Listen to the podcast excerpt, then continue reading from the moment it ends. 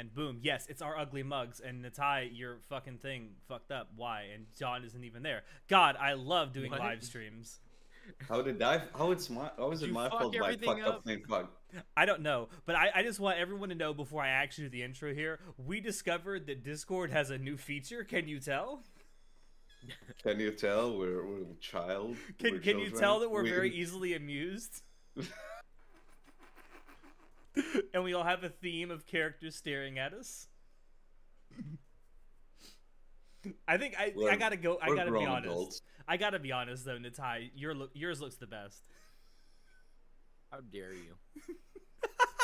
Don't you don't you want Speedwagon to f- just pick you over from the crack of your door while you're doing your thing? Well, It's my favorite. Maybe. Commentating my life.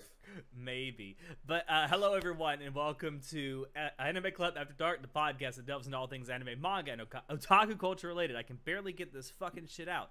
I'm your Come host, munch that Alex. motherfucker. I'm your host, Alex, but you can call me Senpai. Um, and joining me tonight, you can see I have our poster extraordinaire, Natai, and our czar of source material, John.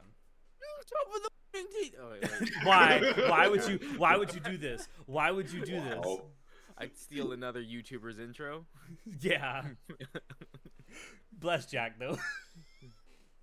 You say Jack. That that that that that volume level reminded me of Ray William Johnson. If you remember that. Yeah. Equals three, dude. Equals three. I don't know why. I reminded. I was reminded equals three. Yeah. Yo, yo, yes, yo. Welcome into the to the uh, the stream. So we are going to be doing our 26th episode of our WTF series, where we talk about whatever we want to talk about, whether it's anime related or not. Um, so uh, I got to bring the actual uh, doc up. So the first thing we're going to do is get into some uh, questions from our Discord server. Which, if you are not uh, on our Discord server, there is a link down below. It is, however, 18 plus. So all we ask is that you are at least 18 years of age if you join. Um, Give the people what they want, Alex. Where's the fucking simp report?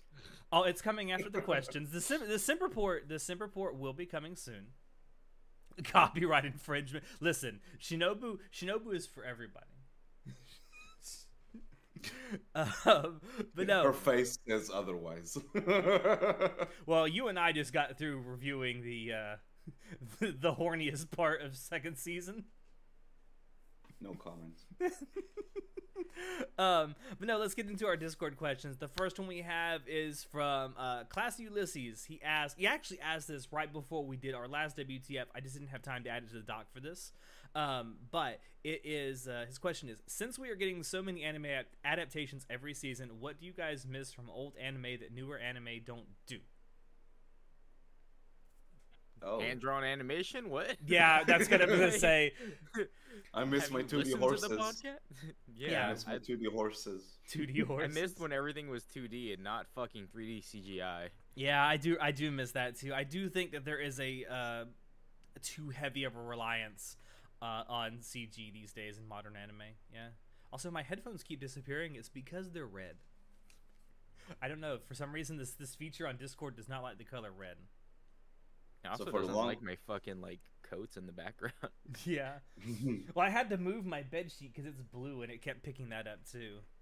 How's it Oh, going? now it's going great. Me look like a fucking unprofessional. Now I should probably take down my coat. Thanks a lot, Alex. Yeah, It's Me oh, fucking have to nice. do work. Come on, man. I think I think yeah, I think we're all in agreement there. Like the biggest the biggest thing we miss from older anime is like 2D hand drawn animation. I'll tell you what. Also, like I used to like. I don't know if it's relevant anymore, but I really missed. Used to miss a lot of like having complete Oh, man, now I'm adaptations. getting the orange. it is. It's But- like busting through down there. I've made what it is that? Yeah, Is what that is that code? orange thing down there? Oh, that's uh my hunter's hunter safety orange. Oh, your safety vest. Why is it orange? Because So it's a high way- visibility vest. It's not really. high Oh, so you as- won't get hurt. Gotcha. So he doesn't get Dick Cheneyed. It's not gonna stop me from getting Dick Cheneyed. Nothing can stop us from getting dicked. Wha- Anyway, whoa, okay. uh, whoa, whoa, sir. Whoa. This So, is like, you- a- this is YouTube. Calm yourself down, sir. you calm down. Uh, so like, yeah, complete adaptations. But recently we've get, been getting a lot more announcements of like continuations of dead shows. Yeah. which is really cool. So Or I don't know if it's relevant anymore. Or just anime that from the outset they say, yeah, our intention is to completely adapt this. Like with the Mushoku Tensei, they have said that Yeah. their eh, their intention is to completely adapt the entire source material. which is cool because you know it's it's a shame getting like a 12 episode show which is really good and really enjoyable and you're like oh and that's it Yeah, and And- bye. it ends on a cliffhanger. Bye. and only in the past like two years it feels like we're getting continuations of these dead shows like like what which one was it that really shocked me like devil is a part-timer is getting a second season Yeah. and, like out of nowhere it's like that's cool so maybe maybe we're getting more stuff that's cool I don't think anyone expected that announcement with Devil's a Nah. Part Timer getting a second season. It, it gives me hope that one day we'll get that elusive anime white whale, a second season of No Game No Life. Never Freaking doubt it, dude. yeah it's never happening It is it is anime's white whale though. Listen, the No, um, the sales of the novel have just never dipped low enough for it to need a second season. You That's know? true. That's true. It is. It has recently come back from a hiatus though, so maybe that gives it some hope. I don't know. Maybe I'm just being naive and just really want a second know- season of the anime. you know what is the, the true white whale of anime Hmm. a good berserk adaptation Yes, absolutely. Yeah. That's what I miss about old anime. Fucking 2D berserk animation. Man, if we could go back in time, go to like whoever was responsible for that, like OLM, go do another season Mhm. of Berserk, please. That would be nice, Mm-hmm. please. They're still waiting for Yamada Kun in the Seven Witches season two. I have never seen it, but people told me that the first season is actually pretty decent. looks so. looks cute. Um, all right, next question uh, comes from New Vegas Savior. What anime, manga, light novels, etc., do you think would be perfect for other media like live action TV, movies, or video games? Rakugo Shinju should be a live action show. I completely agree. I think Rakugo Shinju would make a great live action Give give this to like I, I want like a like I'm trying to think of Martin Scorsese. maybe Martin Scorsese. no like Yeah. actually you know I- what actually actually I think Martin Scorsese could actually do a really good Rakugo Shinju adaptation. it'd be such a flex for him too. It's like okay, I'm gonna direct the shit out of this scene about this guy just performing multiple characters. Like yeah, I'd watch that actually. Yeah, I would 100% watch it if Martin Scorsese would direct it. Um, so for for things like anime, manga, light novels, I think if you're gonna go for like a live action adaptation, if you're gonna do it successfully, you need to pick something that's somewhat grounded. Like if you're gonna go with a high fantasy thing that has a lot of fight scenes and whatnot, I, I, you're gonna be you're gonna disappoint a lot of people.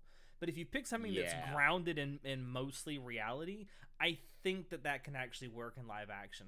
Good example. I think a live action Violet Evergarden could 100% work because it's so grounded in reality.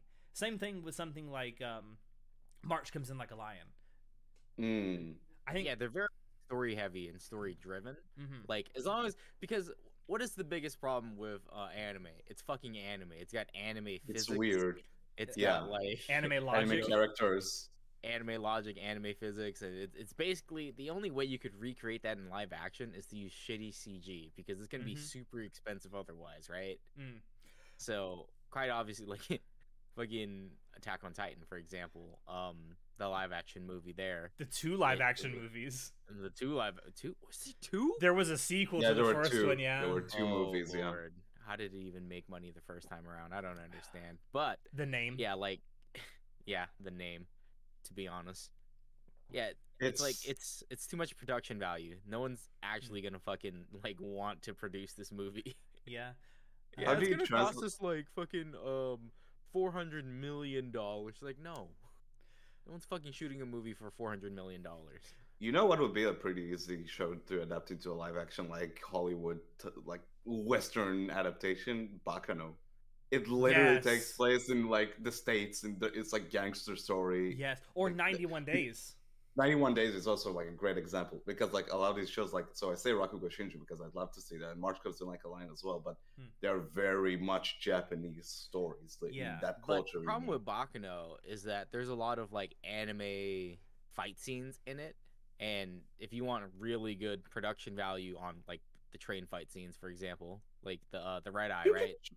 Hmm. Mm, It'd be oh, really fucking like hard to recreate that without a huge budget. Yeah. And I mean, feel I like don't know. anime anime adaptations at least in my opinion, never get a huge budget. Like they Hmm. want to keep it under a certain amount.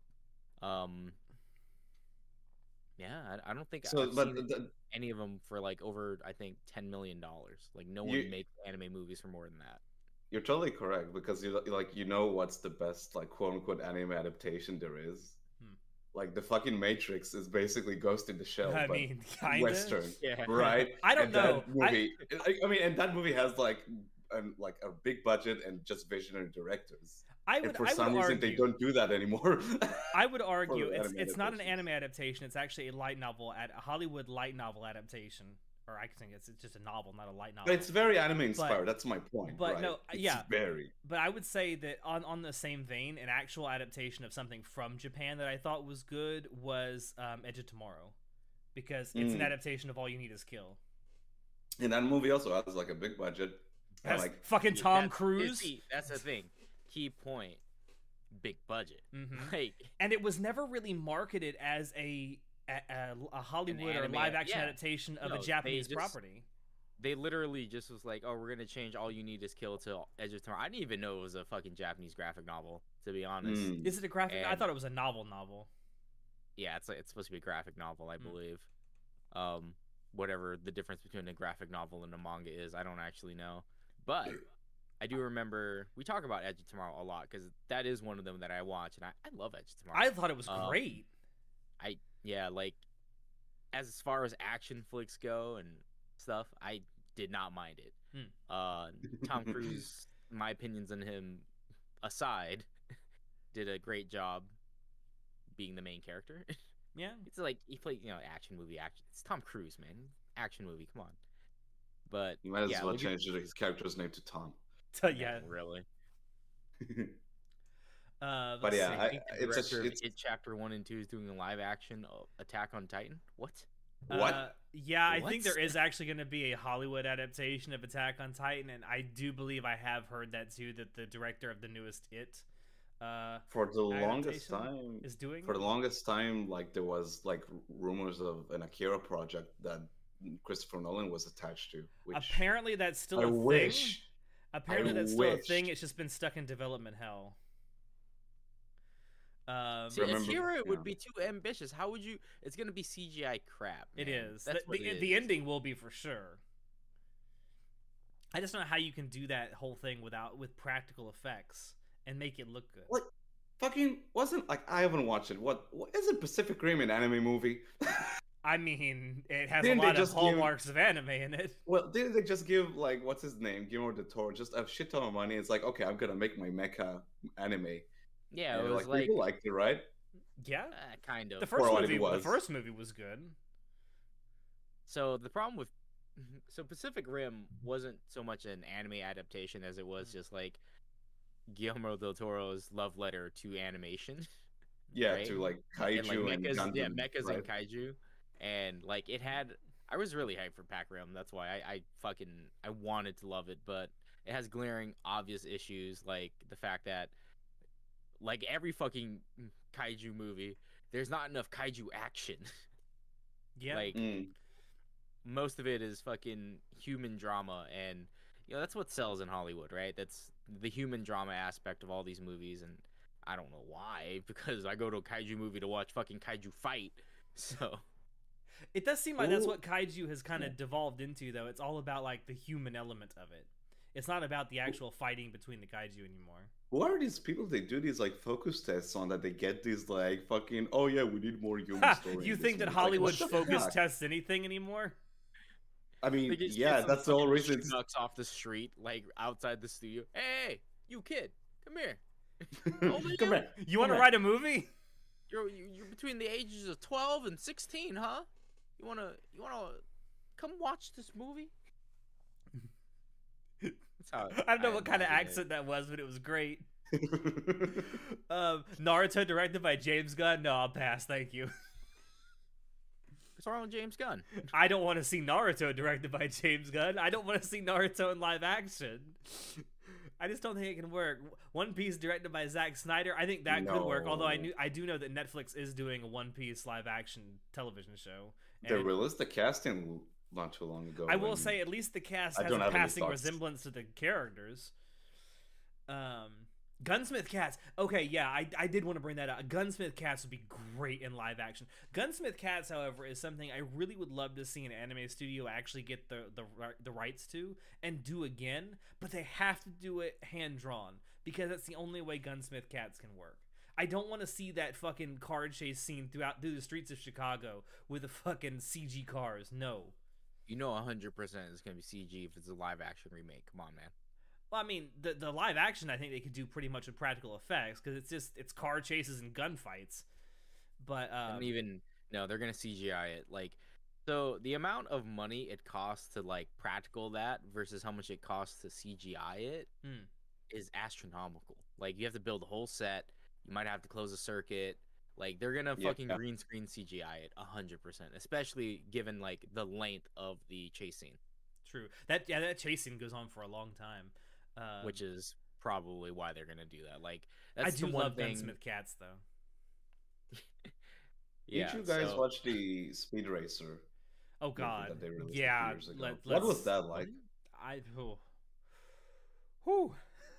If you thought if you thought you had to be on drugs to watch the original Speed Racer, I love the I I love don't know what the kind of Family drug Guy would skit. yeah, What kind of drug would you take to make Speed Racer the anime any more enjoyable? Like, I uh, don't think any speed drug- obviously. Mm, I don't under. I love the Family Guy skit they did on Speed Racer. It's like Speedy, haha. Um, let's see. I think that yeah, I read that one. Uh, and a robot. No, wait, the director of it is also doing a Robotech movie. I did not hear that.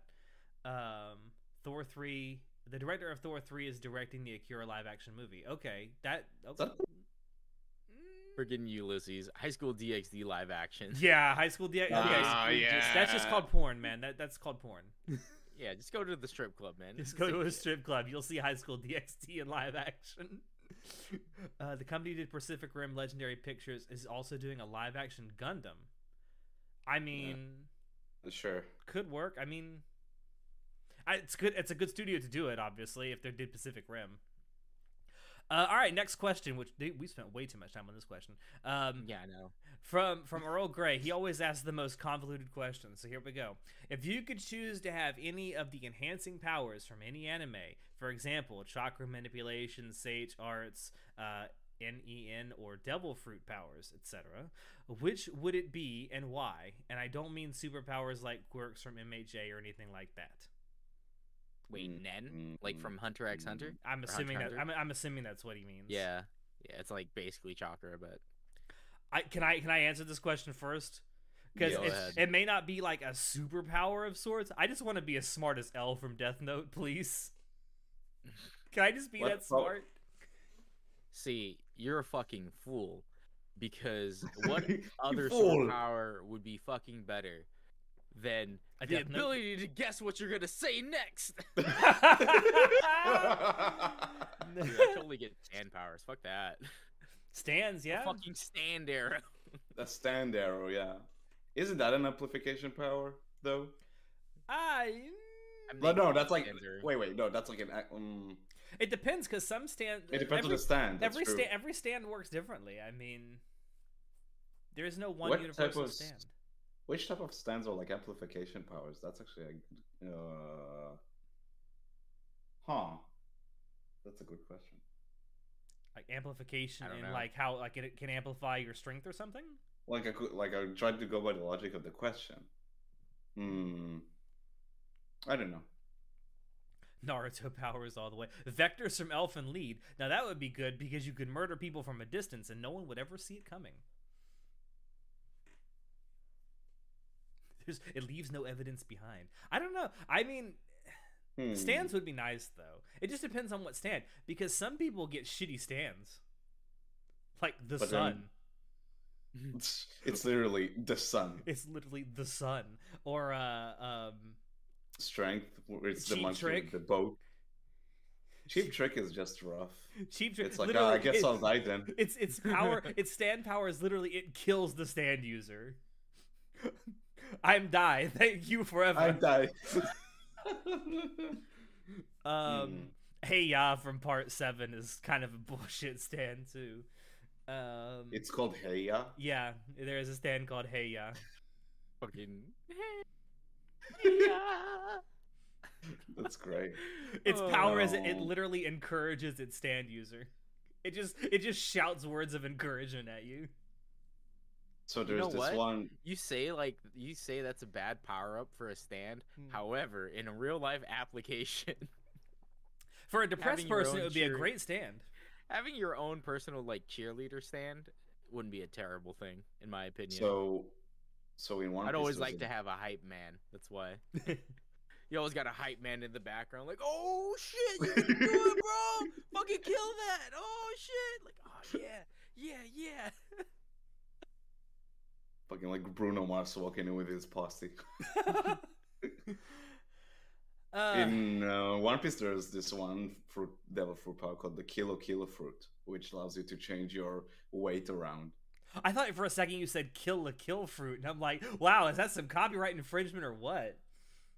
Trigger No. should be pissed. Kilo, kilo. I- Kilo Because Kilo fruit. every every fucking devil fruit needs to rhyme. It Has the same. It- it's no, rhyme, it's like uh, a pit. Uh, um, what's the fucking name of it? Pitapana? No, uh, like the Onom- sounds. onomatopoeia. Ana- yeah, that onomatopoeia. Yeah. Every one of them is that. So this one just allows you to change your like weight or whatever. Hmm. So so My OC stand is just the portal gun with black holes, white holes, and wormholes. Is it called Black Hole Sun? Please tell me it's called Black Hole Sun. Have you watched the fan like anime series they they're doing for JoJo? See, I, I've heard about it. I have heard about it, but I, I, I haven't seen it yet. No, is It's it good? pretty. It's, it's pretty nice. It's pretty nice. I like it. If like I if I ever get the chance to do that though, like I want to do uh, I want to do an uh, like a JoJo's part that takes place after part six. And like the whole ending No of that, is-. I'm not gonna spoil it. I'm just gonna say I would have the ending of part six be different and allow us to go forward in time from this universe. And I would make the main character uh, the Invisible Baby from part four. So like the main the main character stand in this like uh uh, what's the name of this like uh, fan project like Blood Sun Vendetta. So it's the stand name of his the, of his character is called Black Hole Sun, Ah, which is pretty fucking good. Yeah. yes, either think there are, that like, or either that or? Muse. Muse is also a good a good name for that stand. Yes. sir. Yes. I yeah, speaking of uh, of um of Muse, I hope that when we get to the anime adaptation of Part Seven, they use a um a Muse song for the ED. I hope it's Knights of Cydonia because I think it would be That's a pretty hype song. I think it would be perfect for Part Seven. What were your bets for the ED for part six? We have like, I I still we I- find I, out. I don't I don't. Yeah, it's a couple of days until we find out. Um, I'm still thinking it's gonna be Clocks from Coldplay. I, I that's what I think it's gonna be. That'll be pretty cool. Um, Two I'll days, probably be 100% wrong, but because I would never have guessed Freek'n You would be the ED for part five. Every time I close my eyes. Um, all right, next question is uh, from Parathis. He asked The Unholy Trinity. If you could choose three main character villain protagonists as a top tier for villainy, who would it be and why? And also, why did you pick Lord Ainz? Mm. First of all, Ainz is the supreme being. He is not evil. he is basically God. So it's basically Jesus. Basically, Jesus. he's God and Jesus all wrapped into one. To be honest, but um, yeah. See, I hate to say it. Well, no, Ainz is 100 percent evil, but I wouldn't say he's like a villain or a super villain. so, like, we're that's on like that's it's fucking um. That's like light, you know, Hmm. or Mm. like Dio, or like Deal. Kira from part Kira. four. Yeah, no, 100. percent No, Dio, Kira Kira. is a, an incredible villain. Mhm. Um, if we're going on the JoJo train, the I mean the boss from part five is like a Oh, uh. Diavolo? Diavo- Mhm. Yeah, Diavolo. Diavolo. I thought it was Diavolo. I mean, however you want to pronounce it. In the, in the English uh, adapt or the English dub, they say Diavolo. Um, who else did it? Like, I don't know if I can call him a villain. Quite literally, my three top supervillains would be from JoJo's. Yeah. Yeah, Yeah. really. Dio, Kira, and Diavolo. Like, You're right. It's pretty perfect. If we want to spread our w- spread like spread our horizons a bit, I don't know. Like, I don't know if he is a villain, but Askeladd is a pretty nasty dude. Mm, Askeladd from Vinland Saga, yes. Ah, Also, like, Kaiki. Yeah, Kaiki from Monogatari. I mean, I don't think Kaiki's a villain. he's not a villain. He, he's a businessman. He, makes he's, money. he- he's an honest businessman. He doesn't like kick dogs just because, right? Or Okay, steal your girl's true. first kiss. or like, throw your on. dog into an incinerator. Yeah, like I think Kaiki he may be a piece of shit, but But he's I not a think he's- villain, He's, not necessarily a villain. He's certainly Okay, an everybody- antagonist. He's antagonistic, sure, but it's just like how I don't think Ainz is a villain. Like, Gotcha. do they do anything with the intention to like? They're actually just being pieces, huge pieces of shit. Like Ainz has an intention behind what he's doing, and Hmm. most of his evilness is just like, I guess, not being the the good guy that everyone wants him to be. Where he just like, Hmm. oh no, we'll save everyone. Like, and he's like, no, fuck that, I don't care. Hmm. Was that have Oh, nothing to do with At- with uh, Nazarick? Oh yeah, whatever, let them die. Wait, so Chad is calling us out. The question was for main characters, though. Yeah, well, Ainz is definitely a main character for sure. So Kira, I mean, Light from Death Note, I think. Yeah, Light Light from Death Note would definitely be in that. I mean, because I think while he is killing criminals, I mostly, um, he's still kind of evil. I mean, there's some really like dark shit he pulls during that sh- the show, just for just You know for, what? for It- spite. off the top of my head, off the top of my head, if I actually just had to choose characters who were main characters that were villains to put in a top tier, I'd probably say Ainz, uh, Light, and Askeladd. Because But is one hundred percent a main character in. in yeah, I mean, Vinland it's like his.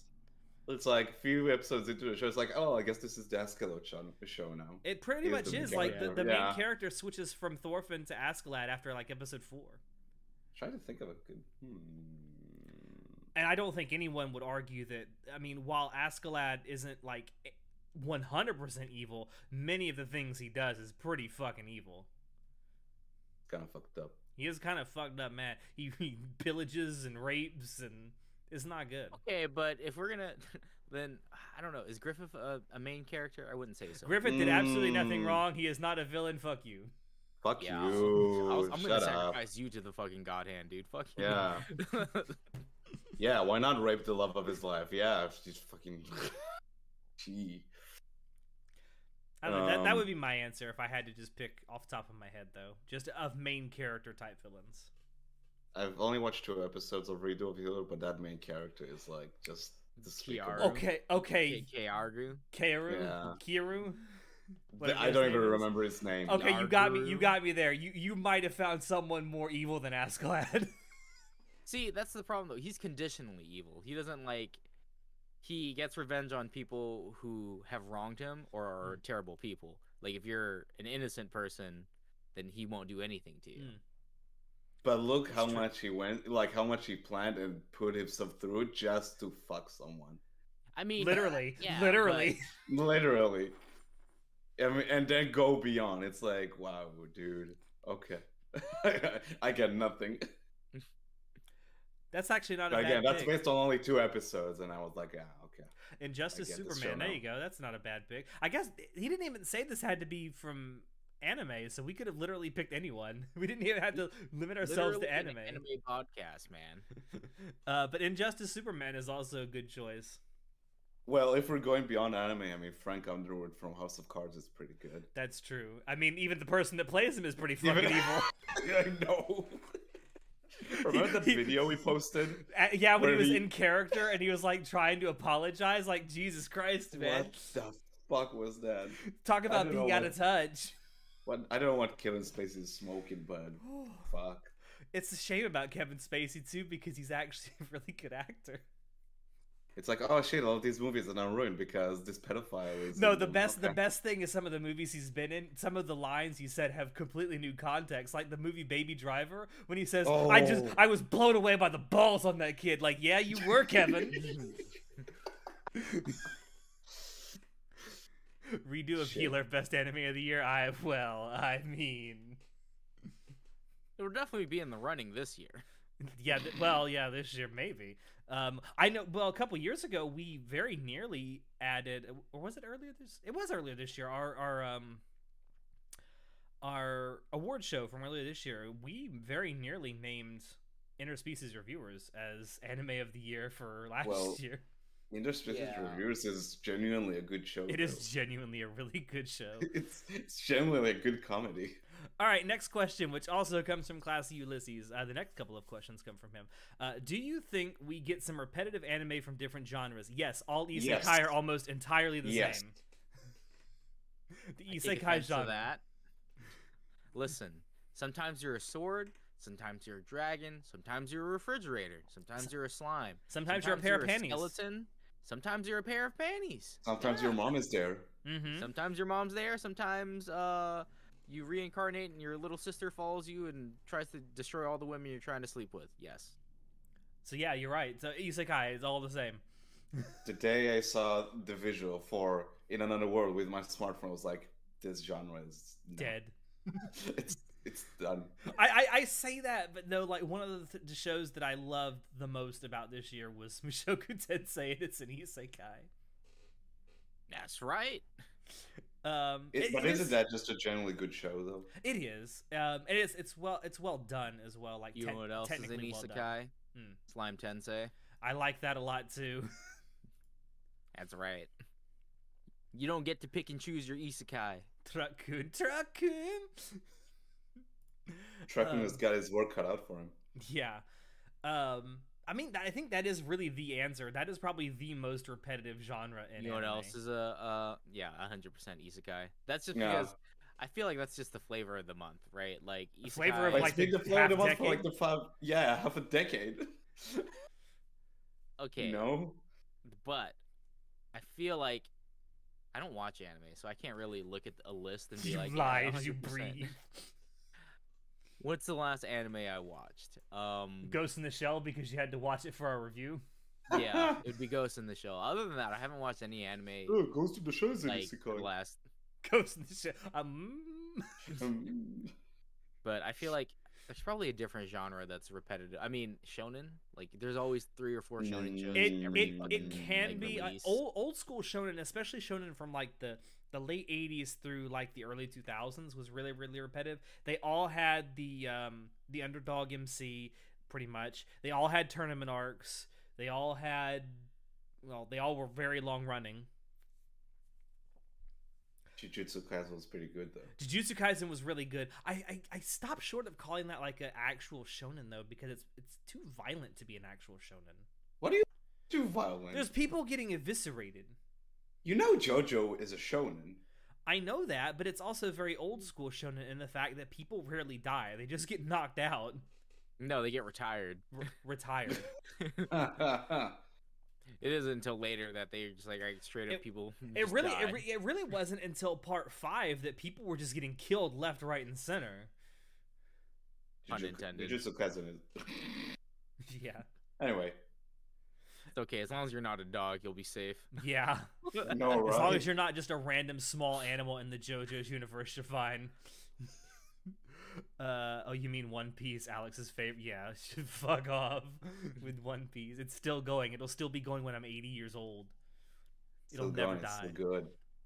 Uh, okay, next question, which also comes from uh, Classy Ulysses. Do you feel burned out from watching new anime, but watch some old anime because of the nostalgia and how good it was? Yes. hundred percent all the time. I do nothing but watch old anime at this point. and pick up new shitty light novels. Yeah, like- Novels and manga, I will just keep constantly adding to my fucking 500 page list.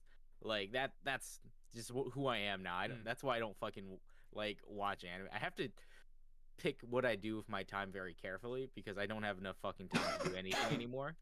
Like if I want to watch YouTube videos, for example, like I, I gotta like, all right, if I watch YouTube videos, I can't play video games, or I have to like Mm. procrastinate on work. Like, oh, I'm not gonna edit that episode of the podcast today. Oh, I don't think I'll be doing my homework today.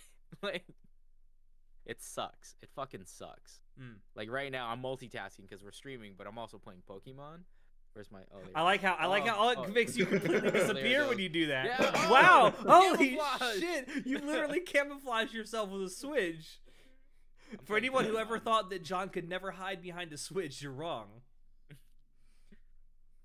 I mean, there are pretty, some pretty big network switches, you know, Alex. I Yeah, mean, that is very true. Some network switches are huge.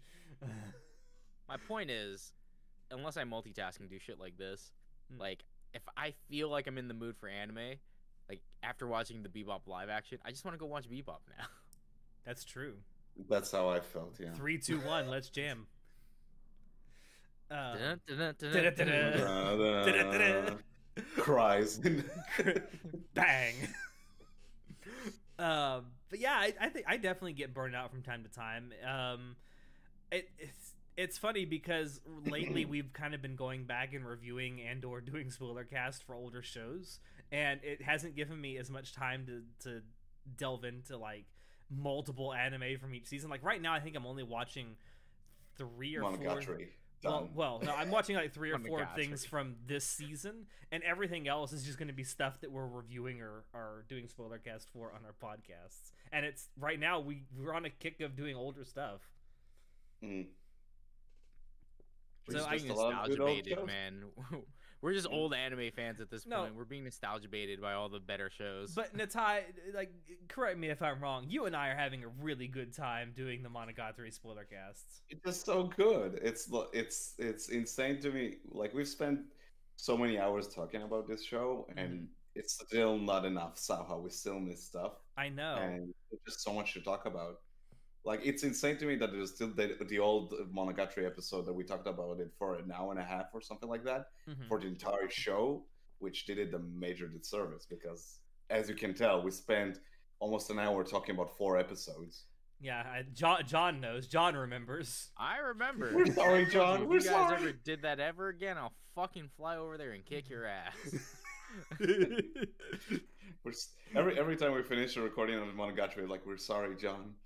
Uh, yeah, but it's, it's funny because we did the Bakemonogatari one and we didn't even realize because Bakemonogatari was No. 15 episodes and we spent it was what an hour and 45 minutes, Sean. Something like that, roughly an hour and 45 minutes. And the second he he uh, he downloaded those files, he looked at him. He's like, he sent me a DM. What the actual fuck? we had an agreement. It's we why it's too close to the sun. it's why we agreed to split our second season one up into three parts. Just Can you because of that. imagine? Can you imagine? It'd be a three hour. It'd be a three hour It'd episode. be a three hours recording. easily. If we You did what? all I'm gonna of, I'm gonna start charging you guys how much I charge on uh Fiverr for my services. All right. Good luck affording me for forty five dollars a minute. Oh shit! oh man. Um. But yeah, uh, this season I'm pretty much watching Jobless Reincarnation and some old anime like Yu-Gi-Oh, Orange, Naruto, and Black Lagoon. Uh, those are all great choices, especially that's Black. Lagoon. That's the thing. People forget, like, oh, they need to watch the new stuff. There's so many good shows to watch Yeah, from like old shows. and You and can you know i feel I, I almost feel like some obligation to keep up with some of the more popular stuff each season simply Yeah. because we do an anime podcast and it's like if it's really big i feel like we have some kind of obligation to talk about it but Yeah. i've just i've gotten to the point where I, i'll pick out maybe three or four things that air each season i'll give them a shot if i like them i'll keep going if not i'll drop them and watch old stuff or stuff that's been on my plan to watch list for a very long time Odd Taxi is pretty good. Just saying. everyone says that and i have yet to i have yet to see it and It's nice. I enjoyed it. release the WTF cut. Yeah. Um, oh no! All right, and then last don't wanna question we Listen to these episodes unedited, man. No. Yeah. No, you don't. Um yeah, you don't want to listen to some of our podcast episodes unedited. Some of it's really bad. Some of it is just 10 minutes of John going to the bathroom and taking his shit. Yeah, like hey, you know what? Nature calls. I gotta go. we were we, which one were we doing? We were doing a, a movie review and I can't remember was was it wasn't Ghost in the Shell, was it? No, it wasn't Ghost in the Shell. It was whatever one we did before that, but like we were no, 10 the minutes one you and Natai did Angel's Egg, right? Yeah, what was Right. Before that? Um, is the one I missed. I think before. Oh, that, it was right? Akira. Oh, no. It was It was Akira. Akira, Yeah, Yeah. you did Akira. We right. were doing Akira. We got ten minutes in, and all of a sudden, I'm in the middle of a sentence, and John says, "I'll be right back." And then, like ten minutes later, comes like, "Wow, I feel better." hey man, nature call. I was like, I gotta go. It's because Um, you fucking make me record like the second I wake up, like three minutes before noon. I'm waking up like, okay, I've, I've only slept like three or four hours, haven't ate nothing, haven't used the bathroom. Like, all right, let's get ready to record. Very similar to today. So so you're saying so what you're saying is, what you're saying is um, and the nature last might call again. Yeah, nature I might call. Um, so the last question we have from our Discord server is: What are your least favorite video game genres? RTS. Um. say MOBA. I fucking hate MOBAs. Yeah, I Like, miss I never understood. MOBAs. Yeah, Miss I never miss me it. with League. Miss me with that the Pokemon arenas or Pokemon Unite. Is that what the fuck it was? Heroes of the Storm, if you remember that. HotS, fucking HotS. Yeah. I played it to get a Genji skin. Same. I, I played for the D.Va I- skin. I fucking I love StarCraft, right? I like Mm. RTSs, I like FPSs, I like RPGs. There's a lot of genres I like, but for whatever reason, I fucking do not like MOBAs. Like I've, as much as I've played them, I just don't. Yeah, And I I'd. I would have answered BR honestly because I hate BR mode as a, in general, but Apex is kind of Apex is like pretty good. Yeah, Apex is like the only BR I enjoy playing. Like I I've played them all. I've played PUBG, I've played Fortnite, I've played um Call of Duty Blackout. Uh, I played CS:GO's wannabe fucking um BR mode, which is so it's like the worst thing in the fucking world. they they spent no time developing it. They just did it because it's like, "Oh god, this is the new mode everyone's playing. Let's make it ourselves." And it's so trash. But like I don't know. I just I don't know what it is about because MOBA is like it, there's skill to it, which I appreciate, but I hate having hard counters. Like the reason why I like Apex is because more so than your character selection, uh, if you just have good gunplay, you can outplay someone. Like Mm. you can out you can outmaneuver someone, you can outgun them, you can you even out like advantage tactical like um fucking just outplay them. You can straight up just like, all right, well we're gonna use this and like we're gonna zip over here and then they're gonna funnel and then we're gonna be able to grenade spam them and it's like there's more to it, right? Than just oh you have a character that just lets you fucking win. And that's how I feel most MOBAs are. That there's characters that just exist as hard counters that you can't really fucking outplay. Like it's a very hard. You you probably could if you were like fucking, you know, going by global ranking stuff like a diamond player versus like a bronze player. I, I probably a diamond player could outplay a bronze player if they're playing their hard like counter, but like that's a huge skill gap. Yeah. Um, I don't have the name for this genre, but I remember when the new Animal Crossing came out and everyone were losing their shit about it. I was like, fine, I'll try. I'll it. fucking I'll play Animal Crossing. I'll play Animal Crossing, and I don't get it. Um, I don't get Well, I mean, so It's not you for ever me. played like simulate like other type of sim games? Um, like I- Harvest I- Moon or Rune Factory or uh. I never played them, but I know of them. Or I never got Minecraft. So I wouldn't say Minecraft. Minecraft is more of a survival game than anything. Mm. Yeah, like- Minecraft is kind of different. yeah, Minecraft is survival. Like these other games are not. not when you play. It's not survival when you play like I do. Yeah, just buildings. Just Building constantly in creative mode, building a giant metropolis. Yeah, you're place. You're basically playing Sims on um Yeah, on motherlode mode. Yeah, pretty much. But yeah, so like, cause I my first Animal Crossing was um New New Horizons. That's the new one, right? for the three One came- New this- Horizons. Yeah. Yeah, I literally got the New Horizons. Uh, fuck, I can't. Oh, oh, oh, oh, oh, oh. There New you go. Switch, right? I got I got the Animal Crossing Switch and Animal Crossing and stuff, and I've never played Animal Crossing before in my life, but I do like sim games. Like I, I love Harvest Moon. Like Harvest Moon: Friends of Mineral Town is one of my most absolute favorite games. Um, Mm. Rip Natsume and uh the other people who what's the fucking uh oh my god I forget the development studio's actual name. They had to they had a falling out with Natsume, and they basically changed this the name from Harvest Moon to Story of Seasons, if I remember correctly. Oh, really? Yeah, and it's like really bad. It's terrible to be honest. But Mm, That's a shame. yeah, if you don't like these type of sim games, you're definitely not gonna like.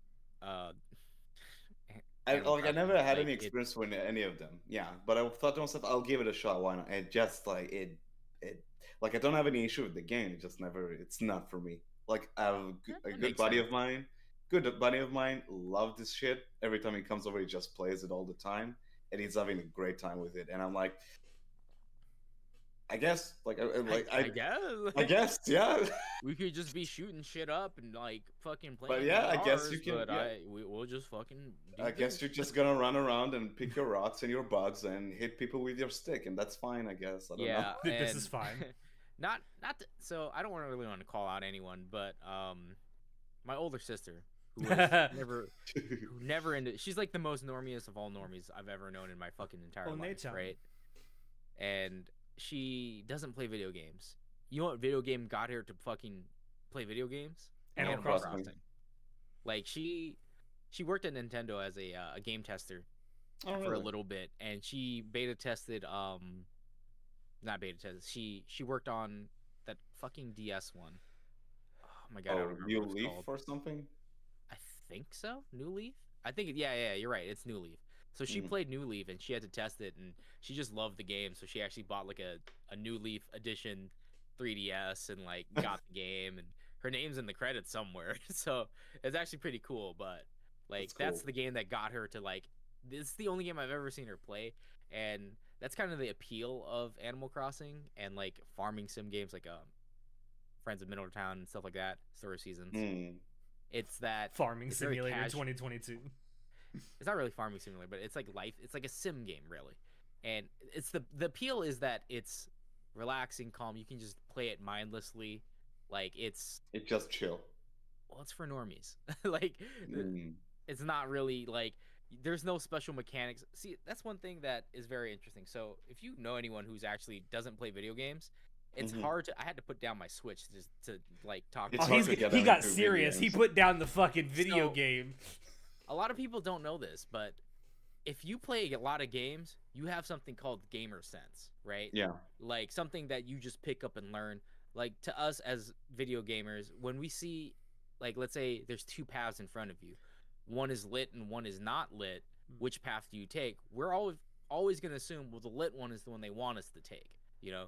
Just like how fucking um when we what the fuck is it? I'm trying to remember the game. Hold on. Which I think one? it's Half Life. I think it's Half Life. The, the the game that started it all with the fucking colored barrels, like Yeah, that's. I think that's That's Half Life. that's yeah. Half Life, I think.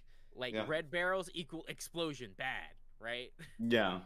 Like I think that was Half Life. I don't quote me on that. I'm pretty sure I'm wrong. But when you see like a, a, a- like a fucking paint trail thingy on something, you're like you're immediately you're like, oh, I'm gonna go interact with it. like when you're playing um Left 4 Dead, they have markings like they use the color yellow to signify like, hey, this is where you go. They do that in Mirror's Edge. They do like we Yeah. understand as gamers that these are things that we should look out for.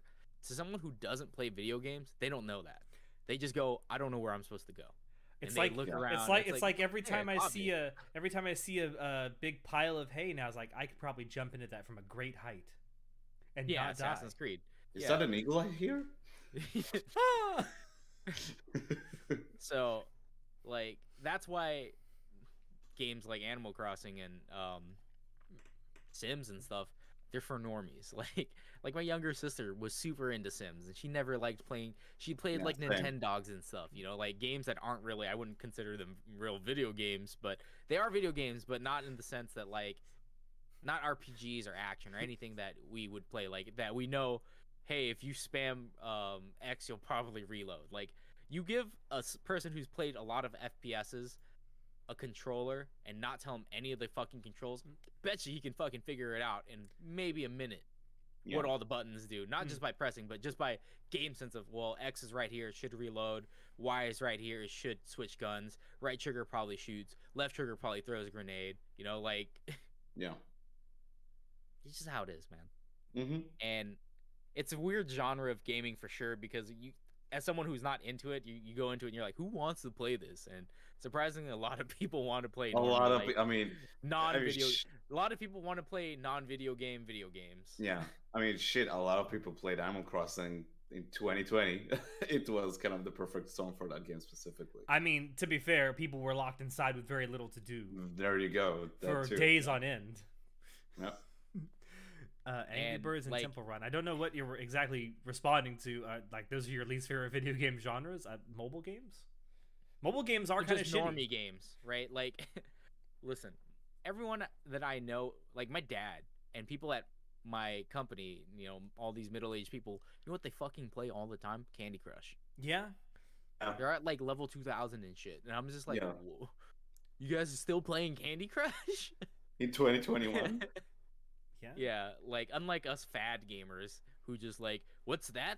The next new title just dropped. Guess I gotta go play it. Like they don't. They just play casual games. What? like Bethesda released Skyrim again? I gotta go buy it. yeah, like it's an investment of time sink, and yeah. I For- swear to God, for a lot I- of casual people, they don't really care about like story. They don't care. They all they care about is time sink. I, I swear to to God though. you're Listen, like just not doing Yeah. anything. as many times as it's Exactly. been re-released, I, I swear to God, Todd Howard will not give us the next Elder Scrolls game until he can figure out how to get Skyrim to run on a Samsung fridge. I'm sure Do I have a figured it out video for you? Yeah. Wait, does it actually run on a Samsung fridge? Please tell me it Listen, does. You severely doubt the strength of a Samsung fridge, my friend. I I'm still looking for the day that Skyrim will run inside Minecraft. I'm sure someone will figure it out. Listen, if they could get Skyrim to run on a Switch, I, true. Uh, that very true. If you can get if you can get a game to run on a Switch, it can probably run on just about any form of hardware, even a toaster. Um, again, I have another very interesting. playing Pong on a toaster. Listen, there's a whole subreddit group dedicated to running Doom on just weird. Yeah, shit. that's Yeah. right. It's so good. like there is the guy who got his Doom to run on his graphics c- or no his uh his water cooler like thing, where it has- Yeah. where you could set that image. I saw I saw that video. Yeah, that's actually insane. impressive. it's like it's so funny. Um, I so Oh. another another video we haven't even talked about it. Another game genre that I absolutely detest is gacha games. Okay, here, listen to me. Oh Hear me no, no, it is gambling. It is gambling marketed towards children. It is disgusting. It's not marketed towards children. It's marketed towards whales. You Some of them that have- If you actually played gacha games, Some of them have. Some of them are children that have rich parents. yeah, no, I 100% knew a couple of like. In some gaching communities, I did know some people who had fucking loaded parents, and they they would be fine dropping a thousand dollars every month. So you're not wrong, but it's not like most of the, so the thing is gacha games they're made and catered to people who like collecting, right? Mm, yeah. People who like that's the reason I play gacha because I like collecting and I just like I, I just like collecting. Like I, I look at new characters and I'm like, oh, is that banner gonna be up? Oh shit, how crazy are they? Like, do I like their design? Do I like their like whatever fucking reason? My right? waifu. My yeah, wife. like literally a design of a character or maybe the DPS, right? Like there's a new character that's gonna drop uh next. Uh, his name is Itto in Genshin, and they make him like in his art he looks super buff and he's a Geo Daddy. I'm like, oh yeah, I'm gonna get this dude. He looks pretty cool. like he looks like a fucking a badass. And then they dropped his character model and he's like all skinny and stuff, not as buff as his, his character art. And I'm just like, no. And literally, me and 50% of the community who were gonna pull for him are not pulling for him now because he's not buff. like, Aw. that's how fickle we are with our fucking money. like, and that's just how it is, right? It's for all intents and purposes, a lot of these gacha games are just waifu and husbando collection simulators. And shit, man, I just want pixels. like, at, what, what can I say? at that point, you're just an NFT collector. I mean, basically, yeah. It's the same thing. It's literally the same thing. Not till the Pip Boy version. Listen, I will I will 100% buy and build a Pip Boy if it can run Skyrim. they sold that Pip Boy for the whatever edition for Fallout 4 and it was just like nothing. I mean, it's It's just- listen, nah. it, it's that it, piece of, that piece of molded plastic. that piece of Yeah. molded plastic. Hey, at least at least they didn't get fake canvas bags. Yeah, that's right. Oh my god, that was the thing too. Fallout 70 Fallout 76 has become good like memes. a poster like it, it's literally become something that's studied in game design like courses for how not to release a game. I feel bad when learned a people lot actually work. I, I I'm feel bad taking when people game actually design, work so I, on it. Like, Yeah. Do they talk in your game design courses do they actually talk about how 76 was released? uh, we talk more about Cyberpunk and how that release went. Like, Ooh. I learned a lot about the pre-production, production, and post-production for game development cycles and Mm. stuff like that. And a lot of it has to do with planning. Like Fallout Mm. 76 had very bad planning, and it's very apparent. Same thing for Cyberpunk, and that's basically it. Like no one gave too much thought into it, and it Mm. was more of a kind of after the fact. Like, what can we throw in here that people might like? Because holy shit, we're shi- we're shipping a piece of crap game. And that kind of like, how many? Do we have any more WTF questions? Uh no, To this is it. Okay, so Go I'm gonna segue into what I wanted to talk about. Go which ahead. Is about Hey. fucking beta testing, all right, and how it's bullshit. So, um, one thing that I I I used to love being able to go into closed betas and Hmm. like just doing beta testing in general. I love having a beta open before a game drops, like a week or two before. Remember how even a month excited you were every time that Halo would come out with a new game and they'd release the open beta and you'd go in there and just Yeah, have fun.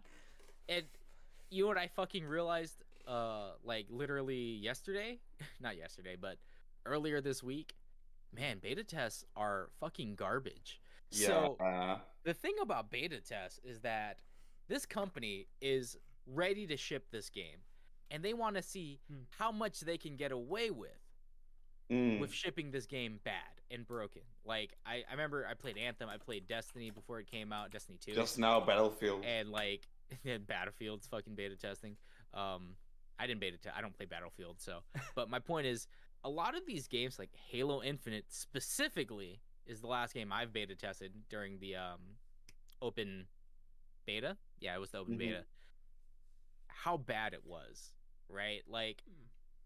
how bad the multiplayer is. I I personally have not too high of hopes for it because of how the a lot of the armors are going to be locked behind like paywalls and a lot of people are like, well, maybe they might change it. Guess the fuck what? They're not going to No. change shit. Like No. again, beta tests are a way for them to test what do they need to fix immediately so they can ship. Like they Well- might fix stuff down the road, But even then, it's not enough time Yeah, because but- the game comes yeah, out like three no, weeks 100%. later. But I, you're right, you're how, right. But it's like, also it's also to cycle gauge how much people, how much bullshit people will take and still buy the game. Mm, not really. Um, so again, in my game development class, I've learned a lot about the production cycle, and beta testing is something that happens in post production. Mhm. So they've already done making the game. So Hmm. what companies do, what video game companies do, is that once. So let's say it starts off with like 12 people, right? The pre-production, the people who are going to plan it. They're the leads of the departments, like lead engineer, lead Writers, systems designer, uh, not writers, not yet. That you they do come in early, but not that it's early. like, well, because narrative design and all that stuff that gets, it's not h- how you develop a game is not how you would think you would develop a game where you have a solid story first. You kind of Mm. have a general idea first, and then it kind of like it's like a funnel, right? Like I can't. Okay, so it's like this, right? You start off here where yeah, I know. So like this is where you Become start off Miku. in the game in pre-production, right? Here's your general idea, and it's gonna slowly funnel down, and then you're gonna have a finished product. Like Mm. a lot of story and stuff doesn't get written until actual production, and people kind of write it on the fly, which is why like pre-production meetings and planning it out is a lot better. But you can definitely tell there what game had it where like they didn't actually think about it until they had to make it.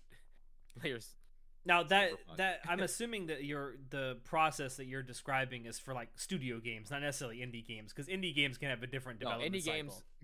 It, well, no. So the, the yes, I'm talking about studio production games, like Yeah. your AAA title game. Yeah, Like Mm. I'm I'm learning from a guy, my teacher, Larry. He worked on like Fear One and Two, Mm. for example, and War in the North and like other titles, and Or in the I- I- north. I've learned quite a lot from um, Ubisoft and Warner Brothers and and Activision and how they do things. And basically, you've got pre-production, which is like your your lead. What, you also like- have pop, pop crawls? What? Sorry. you said actors was like, oh, you also have cubic crawls? Oh my god! Yeah. Good lord. Sorry, keep going. Apparently, that's it's not just Activision; it's Blizzard too. So mm, mm, the new shit we'll coming get out, to that. but It's, it's the new Harvey But the Weinstein. is- Everyone in video game design they sucks. don't have a they they wouldn't necessarily develop a story before they started developing the game like generally it's all right well we have kind of an idea of what we want to make like maybe it's a shooter and we don't really know like what kind of shooter but we want to make a shooter it's going to be centered around a general idea and it's going to get funneled down and then Hmm. that's when they start putting the finishing touches and beta testing is bullshit because all they're doing during beta test is not only just collecting the data of who's actually trying to play this game right now like who's using what systems what specs Hmm. basically what are the major flaws that would catastrophically destroy our sales launch day that we need to fix before launch that's who they're trying that's what they're trying to do with beta testing and Mm. they're basically doing that so because by the that time that they're doing beta testing this entire team so it grows from like the 12 initial like here are, are your leads who are going to design your game like who's going to give you your idea and then in the middle part during production you're going to have like 100 or 150 people fucking working on it like if you're on a AAA title you've got hundreds of people working on this fucking game Hmm. right but when you get to post production they're going to take all those people off because they want to put those Mm. people into pre-production for a different game now. So a game that's about a month or two away from release it's got a team the size of like maybe if you're lucky a third of what they started with. Like it's not a lot. So unfortunately you see what you see is what you're gonna fucking get. Like unless there's some catastrophic problem then they might like they they do that too like if there is a catastrophic problem they will pull people back and be like no we gotta fucking fix this we're launching like in two weeks Yeah. we have to fucking and that's what brings crunch culture and there's this whole Mm. fucking like it's crazy man Well, i've learned so much about it the people like, who just- worked on um, uh, Halo 2 at Bungie talked about that. have- Have talked about that a lot over the last several years about how bad the crunch was for that game because they needed Oh, it yeah. out immediately. dude halo 1 was a crunch game like they worked True. endlessly for They, a you know, the, the, a lot of the people that worked on both of them said that, but they said the Halo 2 crunch was not nearly was was or the Halo 1 crunch was not nearly as bad as the Halo 2 crunch. Like there were some of the designers that worked at Bungie on both of those games that said by the end of the Halo 2 like development cycle, they were they were ready to get on top of the roof and jump off. yeah and The sad thing 'cause about like, that's like the the worst part right yeah, like the sad. So, oh wait, let me finish my thought because I'm so scattered brain.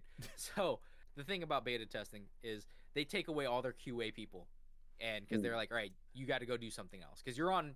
When you're in a game company, you're on the clock all the time. Mm. So it's hard to justify paying you and being having you around if you're not doing anything, right? But what do you do in between projects? Not really much.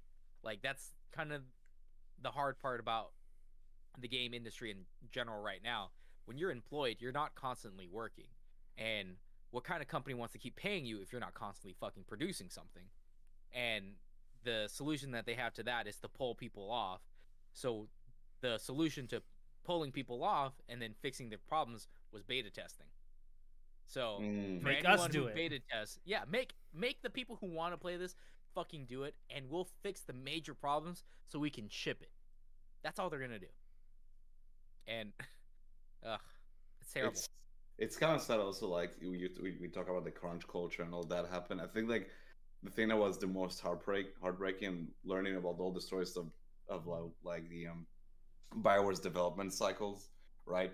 Is how they like at certain points they'll talk about the Bioware magic. It's like it's okay, guys. It's okay to crunch and just not sleep because in the end it'll work out. This Bioware magic, and then we got to Anthem. It's like that that doesn't work anymore. I guess. Yeah, It's- like that culture that creates is like That wasn't always the case with BioWare though. it, And- you'd be surprised. A lot of their games they somehow managed to pull through like at by the end, and somehow it, it, they did it. Well, I, I've And heard I've heard created sort of interviews from mentality. people. I've heard interviews from people who worked on uh, the first Mass Effect game, and they said that there was very little crunch near the end of that game because it was really flat. Like they had a, a, a sizable development cycle for that game, so Yeah. they had the time to work out everything. If I'm not mistaken, like that happened, like I think for Mass Effect two, three specifically. I think it happened for Kotor as well. Like I, it's been ages since I read that Jason Schreier article, but it was like Well, the, the, there was read about that. definite crunch for KOTOR 2 because they developed that game in like a year and three months. Wasn't it Fuck. Obsidian though? Uh, yeah, it was it was passed off to Bioware did the first KOTOR game, Yeah. and then they wanted to have a sequel within the next year, so they passed it off to Obsidian. This is also Fucking this is also at the same Dragon time. Age- This is also this like a few a few years later they also did the exact same thing with um uh Bethesda B- Bethesda dropping uh, Fallout on them and that's what we But you know what? The two Also, things that Obsidian did that with, KOTOR 2 and Fallout New Vegas, are fucking phenomenal games. But like, but like back to Power, like fucking Dragon Age two, they had like how many months to work on that? Like maybe a bit over a year or something insane like that. I I don't remember exactly, but It's I a think it miracle was, that I, game came out. I think it was 19 months. I think they had a 19 month development cycle. If I remember, I could be con- I could be remembering that remembering that wrong. with how crunch works and stuff crunch is bad in general pay your fucking Yeah. uh, workers right Yeah. But like i said a lot of this and how well a game is going to turn out is going to depend on the pre-production. How well did they fucking decide to make this game? Did they already finish a story? Did they have like an overarching like system that's easy to follow? Like you you'll go into these game studios and you'll see fucking walls of whiteboards where they have like things Yeah. circled out and like these have been up for months. Like this is the plan. We're following this plan. Like Mm. these are the level designs. This is what we're gonna do like again uh, these games that have short development cy- short development cycles where it's like they made it in a year they might have had really good pre-production like especially if there's a it's a pre- there's a predecessor to the the game Yeah. like Mm, uh, for okay. Fallout New Vegas. Like there's a general idea like, all right, well we already have the system that we know we can use. Like, yeah, it has to Bethesda be- Bethesda gave them the creation engine and gave them all the assets they used to make yeah, uh, Fallout 3. and a lot of it again de- depends on your pre-production. Like how strongly are do your workers feel about this game? Do they love it? If like it definitely helps when you have a passion for the Mm. franchise, right? Because unfortunately to say, a lot of people working on making a video game don't actually like the fucking video game. like, um, like my teacher, he he worked on he hates Lord of the Rings, and I know fucking Oh, absolute wow. heresy, absolute heresy. How But he's you. a sci-fi guy, so I'm like, okay, whatever, fucking weirdo Star Trekky people. Wow. So, but um, he still worked on it, and uh, he did his job. I wouldn't say he did a great job, but he did his job, right? And and that's one of the biggest problems. Like, if you have people who aren't passionate about the project at the helm, they're not going to really do a fucking great job at pre-production Mm. where they plan everything out Mm. right? And at the same time, like there's also the fact that when you're planning, there's only a small team of you, and you can't plan forever. Like, how long are you gonna take to plan? One month, Yeah. two months, fucking half a year. There are some game production companies, like there are some companies that will have pre-production for a year or two. That's a Rockstar. long fucking time, right? and one of the richest games like Cyberpunk, like were in production for like six years or something like that. So, correct me if I'm wrong. Yeah, and a big problem Doesn't with show. Cyberpunk was that it was in production for so long because they couldn't fucking decide what to do. Like Mm. a hundred percent, they weren't trying to refine the game and make it as good as possible. They and then honestly, like Cyberpunk really launched at the wrong time because it it launched during an era. It had to it had to launch at the end of a fucking life cycle of a console, right? Mhm. and that complete that that completely makes compatibility issues like if you look at every generation of um console for example like ps3 games end of cycle ps3 games there are some of them that look better than ps4 games Yeah, even though the ps4 is like twice as fast twice twice as strong shit like that and Oh. that has to do a lot with be people being able to like they're comfortable developing on this this platform has been out for fucking seven years we know how to Mm. develop for it versus oh god this platform just dropped last month sony didn't release the specs to us so we have zero idea how to fucking make it work like that, that's exactly what happened and that's why it looks cyberpunk looks so bad on playstation 5 Like, and it, and you know, I'm not gonna lie. Before I took all these classes for game development, that's I also thought I was like, oh, what you know, this and that. But now that I'm I've taken like this is how the development cycle goes. This is how the, your workload's gonna be. I understand a lot more about the industry. I'm like, oh, oh no, it's not Mm. their fault. What have Oh, I gotten God. myself into? No, for sure. Like I feel doesn't bad for the like um, the developers like on the ground level like just pour their hearts out like like fucking slave away on these games.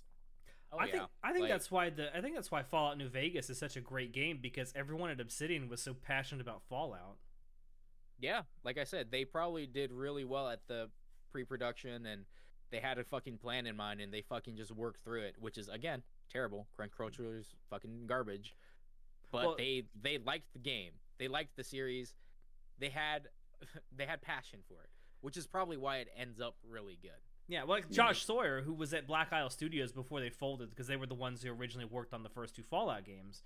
Um, and he went to Obsidian. He was one of the lead designers of Fallout New Vegas. Like he Oh, has really? like a fucking encyclopedia of Fallout in his head. Like he has almost the entire Fallout canon stored in his head. See?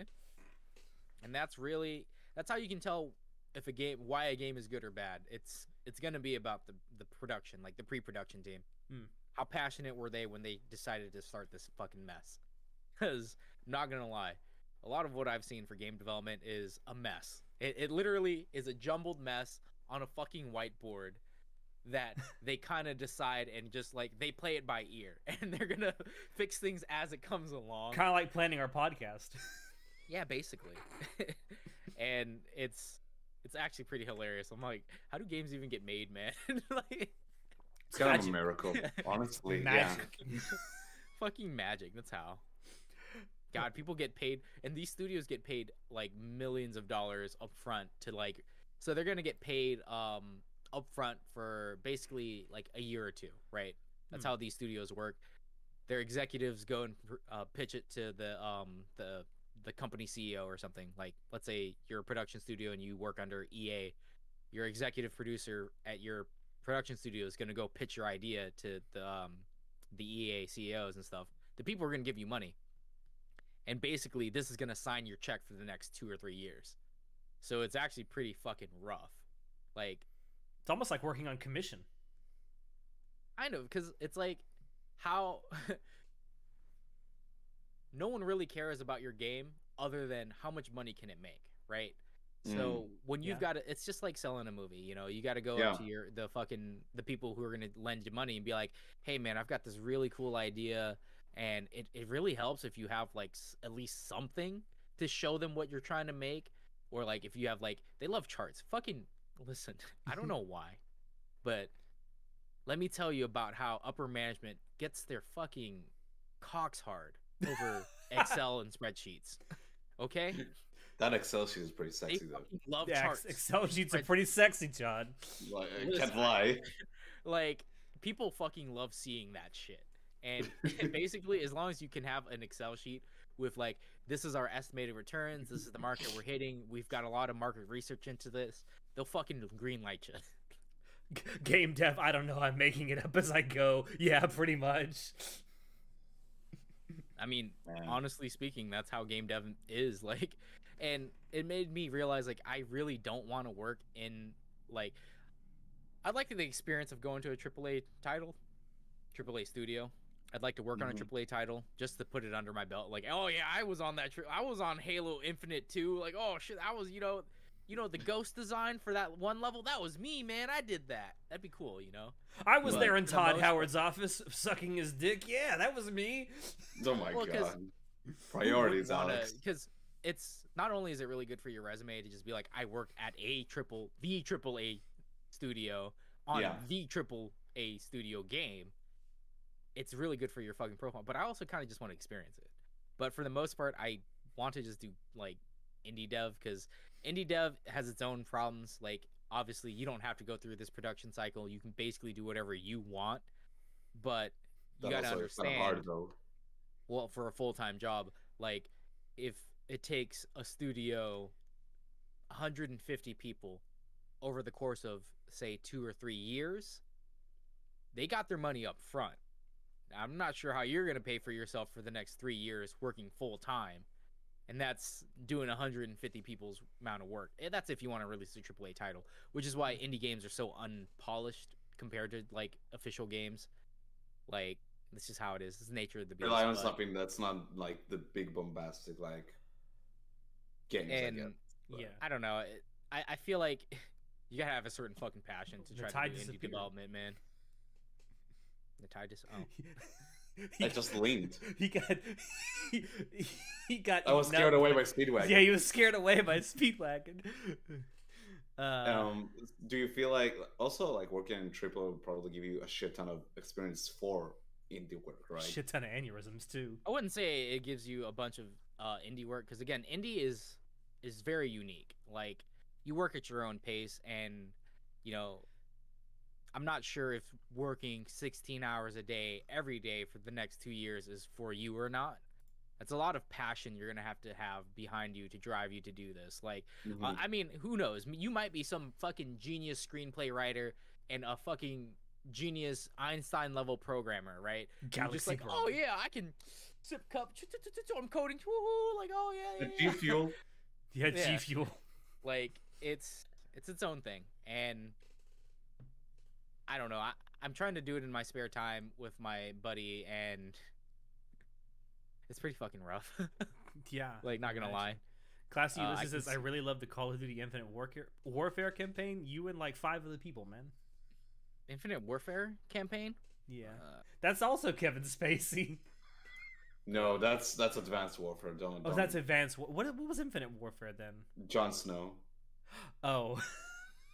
why do you know this off the top of your head, Natalia? I don't. I didn't even play it. I don't know. I, why do you know My this brain- off the top of your head? my brain is like um uh, like a series of irrelevant anecdotes. I don't know why I know that shit. But um, This is why yeah, Pride this went so- indie. AAA is crazy. Yeah, it sounds like it. Yeah, AAA is not for everyone, and indie is definitely not for everyone. Like some people go to game dev because they just want, like, I think it was twenty percent or fifteen percent of the people in game development do it just because it pays. Like honestly speaking, How a lot of ti- people though are working there because they like video games, so that's Mm. kind of a good thing. But um, yeah, How it's like, secure of a job is it though in AAA, considering we get stories like layoffs in Blizzards and stuff like that?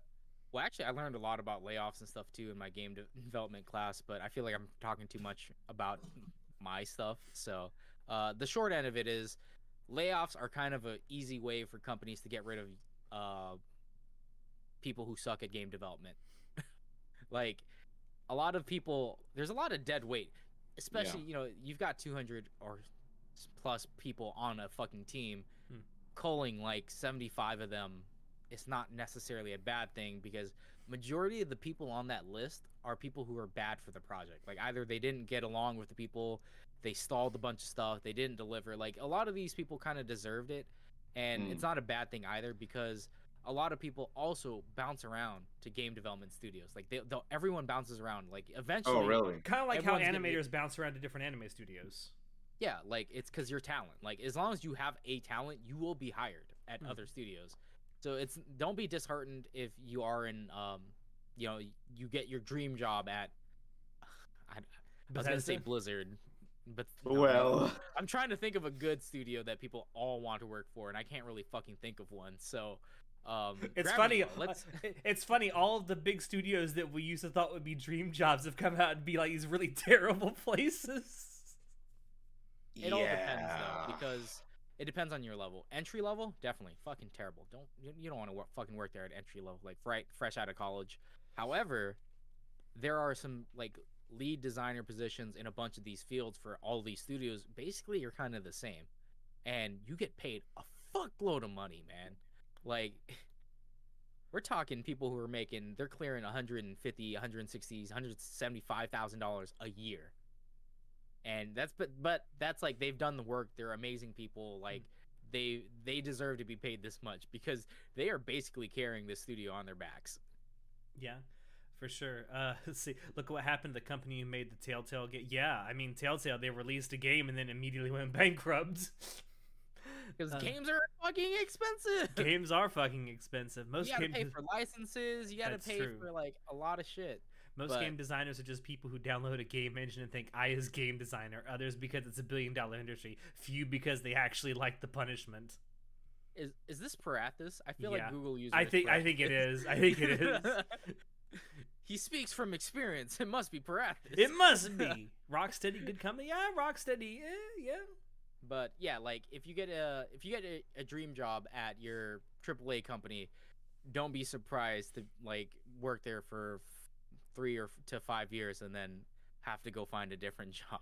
Yeah. Well, some of the Like, people that get let go at the end of projects are also contract workers who are only contracted to work on that game. Yeah, that too. Like that's why when I see um again, before I went to college for these classes and stuff, I, that's what I thought too. I was like, "Oh my god, I you know, it seems so unstable." It's like it's actually relatively stable if you've got talent and you pull your weight. Mm. It's more But- stable than the cybersecurity industry. I can tell you that. One of the other Right, problems, Natai? though- So far, so far, so good. Let's not. Let's. But not but you but so but so you good. but you know turnover is high in the cybersecurity area. It's very competitive. It's very, very competitive. It's super competitive. Like there there's a huge impetus on you to constantly just be learning and be up on certifications and new shit and like all the time. Anytime a new piece of hardware comes out, like you got to know about it. Yeah. that makes me remember like there's that what was it? What the fuck was it? It was um jQuery was only out for like five years and like applications already asking for like ten years of Yeah. experience. yeah, and, and the guy, the, no, so that's actually true because the guy who came out with it actually tried to get a job doing stuff like that with jQuery, and they said that the guy who created it what didn't wasn't experienced enough to use it. So ridiculous. So ridiculous. I created the damn thing. No, no, no. We need at least ten. It's only been out for two.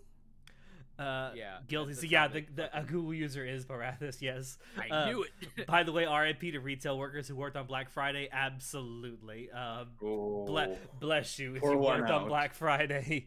pour one fucking out for yeah. Um. Yeah.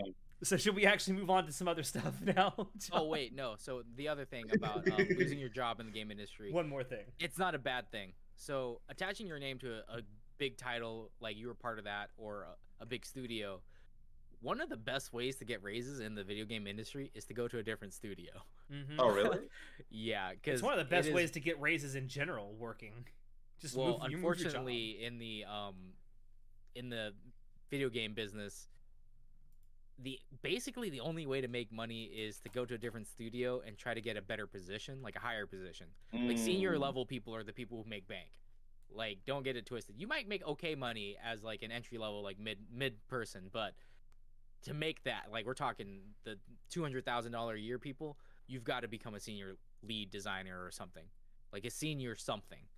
And Gotcha. the unfortunately the only way to do that is to either you know kiss a lot of ass at your current game studio and be a fucking wizard at everything, or take your abilities and go to a different studio that need a lead designer. Yeah. So How many projects do you like need under your belt to be considered quote unquote like at that level? Or is it um, not doesn't run it, it doesn't so really for work. that way? it it depends on studios and like what they're looking for and obviously you know you don't make game the same type of games but you kind of have Mhm. the general idea of like the same flow workflow uh for just depending on the studio but uh for lead designers and stuff for example like what i'm trying to do they want you to have at least one aaa title under your belt Hmm. and they want you to have at least five years of experience working at a aaa studio Gotcha. Hmm. so that's like the minimum. Obviously, the more is better because it's like, oh yeah, I've been part of all these AAA titles and helped with the successful launches of these. You know, they love to see shit like that. Like, but more so than that, like, how do you, you know, just like interviews, you got to sell your portfolio. Like, Yeah. this is what I've worked on. This is what I designed. This is what I did to revolutionize this game. And if they see you as some like crazy whiz kid who like, oh my god, you're the one who made this game so fucking amazing, they're gonna pick you up and they'll give you a good fucking offer. Also like big like, like correct me if I'm wrong, but are they looking for like oh, like like team players? Like it seems like such a collaborative effort to make video games, right? Um, Or not really. You can go by as just like being a dick. it you definitely don't get a lot of people in the game industry who are like uh, Kojima, Mm. you know, goddamn fucking divas, but they definitely do exist because they are Kojimas. They are Mm. if you are a Kojima type person where you are just so fucking crazy with your storylines that you are literally the face of this company, you will basically be able to throw your dick around however the fuck you like. Like that's just Gotcha. a given. But for the most part, if you're doing entry level stuff, yeah, you've got to be a team player.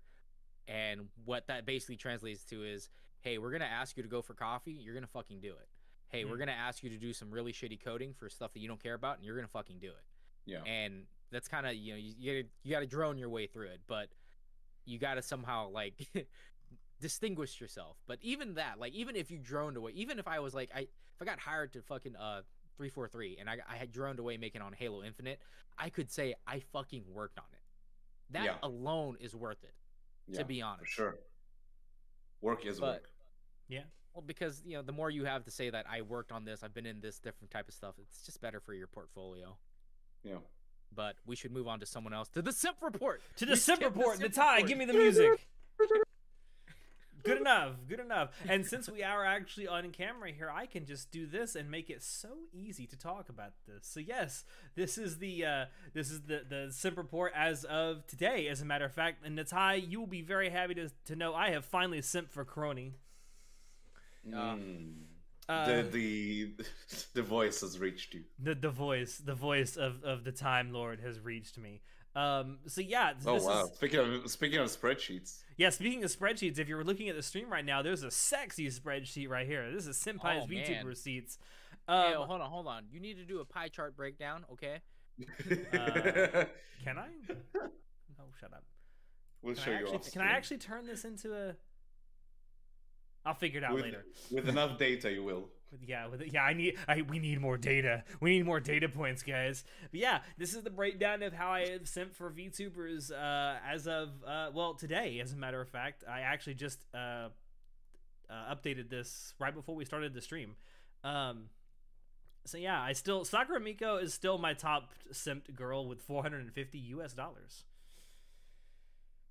I'm crazy. Look at this. Look at the Natai. I've simped two hundred dollars for Ollie. What is wrong with me? I'm surprised it's Crazy, Ollie. low. Yeah. You fucking. I've been waiting love for you to like to Like, surpass Ollie the a was, like, grand. I, I feel like Ollie stole your fucking heart when she debuted, man. Like you. Yo, for when real. she debuted, you're like, oh man, I kind of like her. Her energy's really high and she's crazy. and I'm just like, Now I'm like, this is my love." girl. No one else can have her.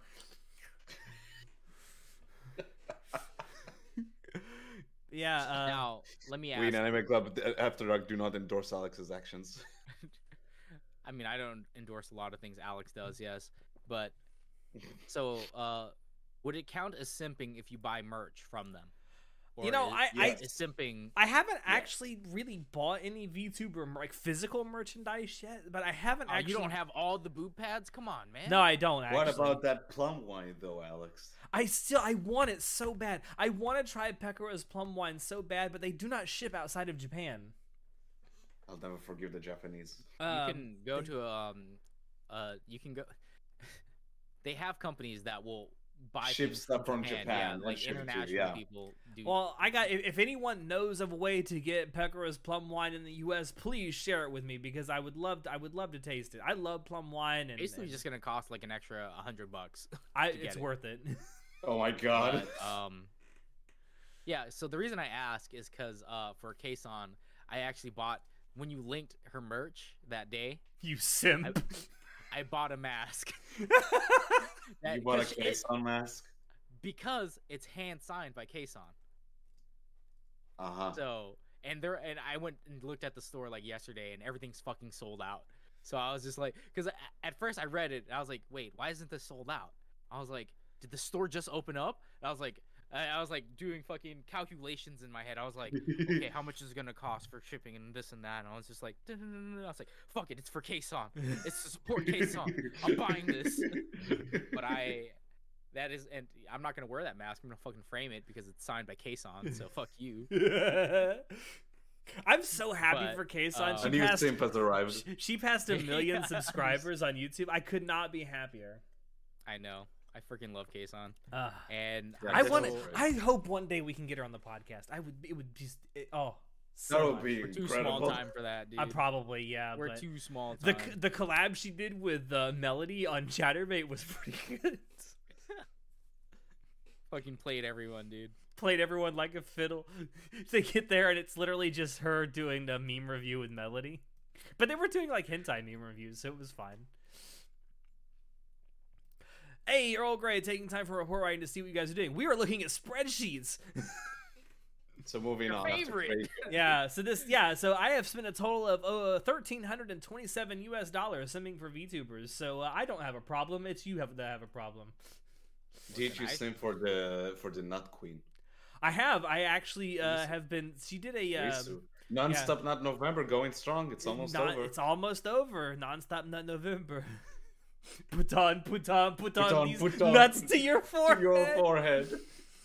Um, but yeah, she did a karaoke stream earlier this month where I simped for her while she was stre- Nice. while she was singing. Um, She has a great singing voice. Like, She holy does. shit. When It's- you linked me that Demon Slayer cover she did, it was like, yeah, the Demon Slayer cover was really, really good. Um, I mean, all the um. So Hololive is, for all intents and purposes, an idol agency. Like they all need pretty to, much. They all need to be able to learn how to dance, and they all need to be able to fucking sing. So yeah, But it's surprising when you listen to like someone for uh, so much time and she I- has this very particular I- voice, and then you're like, oh, I don't Oh, mean to you- shame anyone, but there are some singers singers in Hololive that aren't that good. I'm not gonna say Ame is a bad singer, but it's not her strong suit. no, hundred percent not. But nah. I don't think Hololive EN was ever meant to be idols in the sense of pop idols like Hololive Mm, Japan yes, is. yes, yeah, Yeah. Yes. Like I- I feel like Hololive EN was their foray into okay, we need to create characters that the because again, um, who was it? It was Mori, uh, Mori Calliope. She was the one on um Trash Taste that was Flush yeah. basically exposing how they do like the the selections. and stuff. Exposed in There's a whole- 4K. yeah, exposed in 4K. Fucking um, Yagoo. Like, yeah, there's a whole selection process, and they do background checks, and they make sure you're clean enough to represent their agency. Like, it's a whole, it's a job. So, it makes sense, like that Ame can't sing because I don't think they created Hololive EN with the intention of making a, a like idol group Mm-hmm. yeah. more so they just wanted a face of entertainers and surprisingly people find america to be very entertaining like i'm not sure if Well, it's look 'cause at Florida. fucking- It's Yeah, pretty it's a fucking entertaining. the fucking clown show rodeo over here so we're very entertaining to the rest of the world uh, but with that being said though like everyone loves our entertainment so i, I feel like they created the girls from hololive en not based around that they're trying to make an idol group but based around that they want to make an entertainment group. Entertainers, yeah. That's Yeah. fair. and That's they did fucking well because look at who the, you know look at Gura look at all like, all of them well- have over of a million them- all of them are subscribers. Yeah. And Like, and Gura they- is the most subscribed to VTuber in the world. yeah so they were right on the money for that man like no no fucking joke I knew the second I saw Gura's debut stream, as like, I I just thought like, Ah. Yeah, The I- infamous ah, yeah, I, the I ah just that was heard around the world. I pretty feel- much. ah that was watching that debut world, stream dude. at the end of it, I thought this girl is gonna be huge. Like, I didn't think that she'd get to like almost four fucking million subscribers, but I thought that she was gonna be toward the top of the pile in terms of VTubers pretty soon. And I was I like, also I was just like because of lowly character design like uh Pretty Lapis, much, yeah. the new one yeah, oh god, yes, my dark, Oh no. Look at him. Lapis. He's already Yes, consumed yes, by it. my dark. listen they're trying to recreate Gura but for Japan not gonna lie I one hundred percent, one hundred percent. I don't know if she's gonna take over with a storm though, like Gura did. I have zero idea. 'Cause I it depends will on how entertaining she can be. I, I will say this, like you know, they have three branches. They used to have four because they used to have a Chinese branch, but that shut down because of all that big brouhaha. Also, I do want to point out, so uh, in in an anime that's currently airing right now, um, something about assassin living a quiet life. I don't know. It's some isekai show. Oh, whatever. the one that um. world's greatest World's assassin, Assassin. something Yeah, I don't yeah, yeah. know. Anyway, Yeah. whatever it is, uh, Momosuzu Nene, who is one of the Gen Five JP girls, actually has a role in that anime. She is one of the voice actors for a character Oh that my shows up in the Chinese version. They completely edited the character out of the show. What? The Whoa, that's insane. Yeah, they 100% edited her entire character out of the show just because of all that bullshit that went down with certain members of Hololive saying that Taiwan is a country. She didn't even say Taiwan was a country. She just showed. Actually, Here Google are- was the one that said that Taiwan was a country. Yeah, she was just showing. China needs to cut out right? Google. I'm telling you. Yeah. I mean, Google should I cut mean- out China to be perfectly honest, but Tencent's really trying. Don't worry, man. Oh, um, they're trying.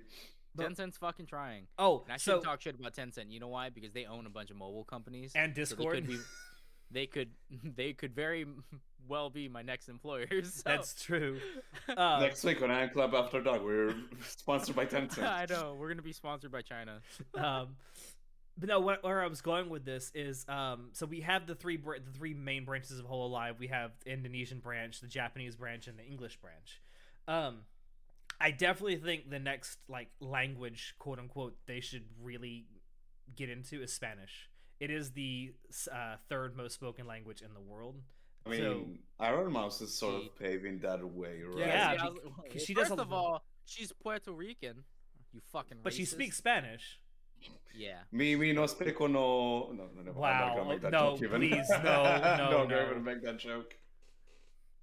But um, Huevos. Huevos. I fucking love Iron Mouse so much. Es She's jueves, so. Kiki? She's great. No, no, no es jueves. Es jueves. Iron Mouse is Iron great. Mouse. I love like- Iron Mouse so much. I She's- feel like, but what's I feel bad because now she's part of VShojo. So like, if Hololive expands the Hololive um, Spanish, Mm. we would never get Iron Mouse, and I hate it. No, I mean she'd have to leave Mm. VShojo probably, but I definitely I don't think, think she would. I definitely think with the amount of people around the world that do speak Spanish, I think they would have a really big listener base or watcher base. I think Yeah. so too, but like again, there's market research that goes into this, right? Like Mhm. people don't just fucking spend money for willy nilly, as much as we'd like to believe. Uh, Yagoo had a dream, and And he has He Matsuri, did and, it. and, extensive- and Matsuri crushed it. and Matsuri has crushed it. But uh, Hololive, the agency itself, does a lot of market research into stuff like this. Like Mhm. just in general, this is how companies work. well, man. Achan talked about that like a couple months ago on one of her streams too, oh really? about how much market research they do before they launch a um Uh, A new actual gen. character. a gen. Yeah, yeah. Oh, Like Huh. that's just. But to me, I, I didn't even know that. I didn't even because I don't watch Achan very much. I know who Achan is, and I just love her as a character. Uh, and I love that she's part of the the Hololive universe now too. who's whole- Achan? The whole live cinematic universe. You don't know who Achan is? You uncultured shit. You Show me the design. I might, I might know it. Hold she on. is not a manager, I believe. she she's was just a- briefly, but Yeah, everyone thinks Achan is a manager, but I believe she's not a manager. But she's like, I don't know if she's a production assistant or something. I don't actually know. Uh, she usually is the one who's advertising the um albums, mm, the Oh. music albums, Oh. And she's fucking Gotcha. precious. I love Achan. I can't send this to you without accidentally showing your our DMs on on stream. Hold on. I'll, Uh, I'll I wouldn't do it. it. I wouldn't Just fucking just do it. just go onto YouTube and type in a hyphen Chan. It, it's the very first thing that pops up. Hyphen. yeah, like assistant Chan, right? Is that what A? Yeah. what A stands for? Yeah, it's it's her in Japanese. Oh, she, I she's do- Eugene A. I- With the glasses and shit? yeah, that's yeah, her. Achan. I know her. Okay. So like, um, yeah, I didn't even know Achan did that. That's actually pretty nuts. Because I just assumed because again, I I assume a lot of things about. A lot. I talk out of my ass a lot, guys. I make a lot of assumptions, and I'm right like eighty percent of the time. So I have no reason to believe I'm wrong most of the time. No, I'm Hey, not going to show good- Natai and I's DMs on stream. No, no. I, I don't even want to see my own DMs with Alex, to be honest. It's disgusting. Have you seen some of the stuff I've DM'd you recently? Mm, No, thank you. Yikes! It's all, it's all uh fucking Hanakawa porn. I, I know it. He's just defiling my goddess. I hurt. I hate yeah, it. yeah. Um, but yeah, He's not even denying it. No, it. I'm not even denying it. Moving on though, um, I, I haven't even mentioned this. I should have mentioned this from the outset. First of all, Natai, happy Hanukkah. Thank you. Thank you very much. Um, and Thanksgiving we was have recently. donuts. Yeah, well, I mean, hey, uh, uh, but Thanksgiving was recently, and I am so fucking sick of leftovers. I, I no, just no more. I can't do it. I can't do it. I Send it wish my I way. fucking had leftovers, man. Yeah. no, send it our way. Like, come Send it on. our way. I don't know why you're, you're what you're bitching about. To be fair, the only thing I have left is uh, what do I have left? I have a little bit of dressing left, and I also have some um collard greens. These nuts. Yeah, these nuts. I also have some collard greens. Yes. Um, that's pretty much it, and a shit ton of tea, a shit ton of Publix bottled tea. Oh my, I, I bought way too much of that for for Thanksgiving, but it was buy Dude, one I get one free. Dude, I, I think I drank just tea for the past like four days last week while I was sick. It's yeah, kind of insane. are you feeling better by the way? I'm way better. You you remember when I called you that one morning? Like Yeah, you Yeah. sounded like this. I was like, so remember that Monogatari episode we're doing? I can't talk right now. yeah, It was impossible. yeah. I Um, recovered. so, so John, you're the only other American here. What did you do for Thanksgiving? Did you just have dinner with friends and family? Uh, so traditionally, I'm Asian. Mm. I don't do Thanksgiving. Um, I have a Friendsgiving, and I Mm. usually do hot pot with my friends. Yeah, but this year I actually went to um my girlfriend's family's place, and I had actual American Thanksgiving. With like I had I had stuffing for the first time. It's fire, isn't it? I had- What's it stuffing? was- it- fucking bread soaked in turkey juices, bro. And it's I know it It's literally sounds that's it. That's it. It's, it's I know it sounds fucking gross, but holy crap, man, that stuffing, fucking killer.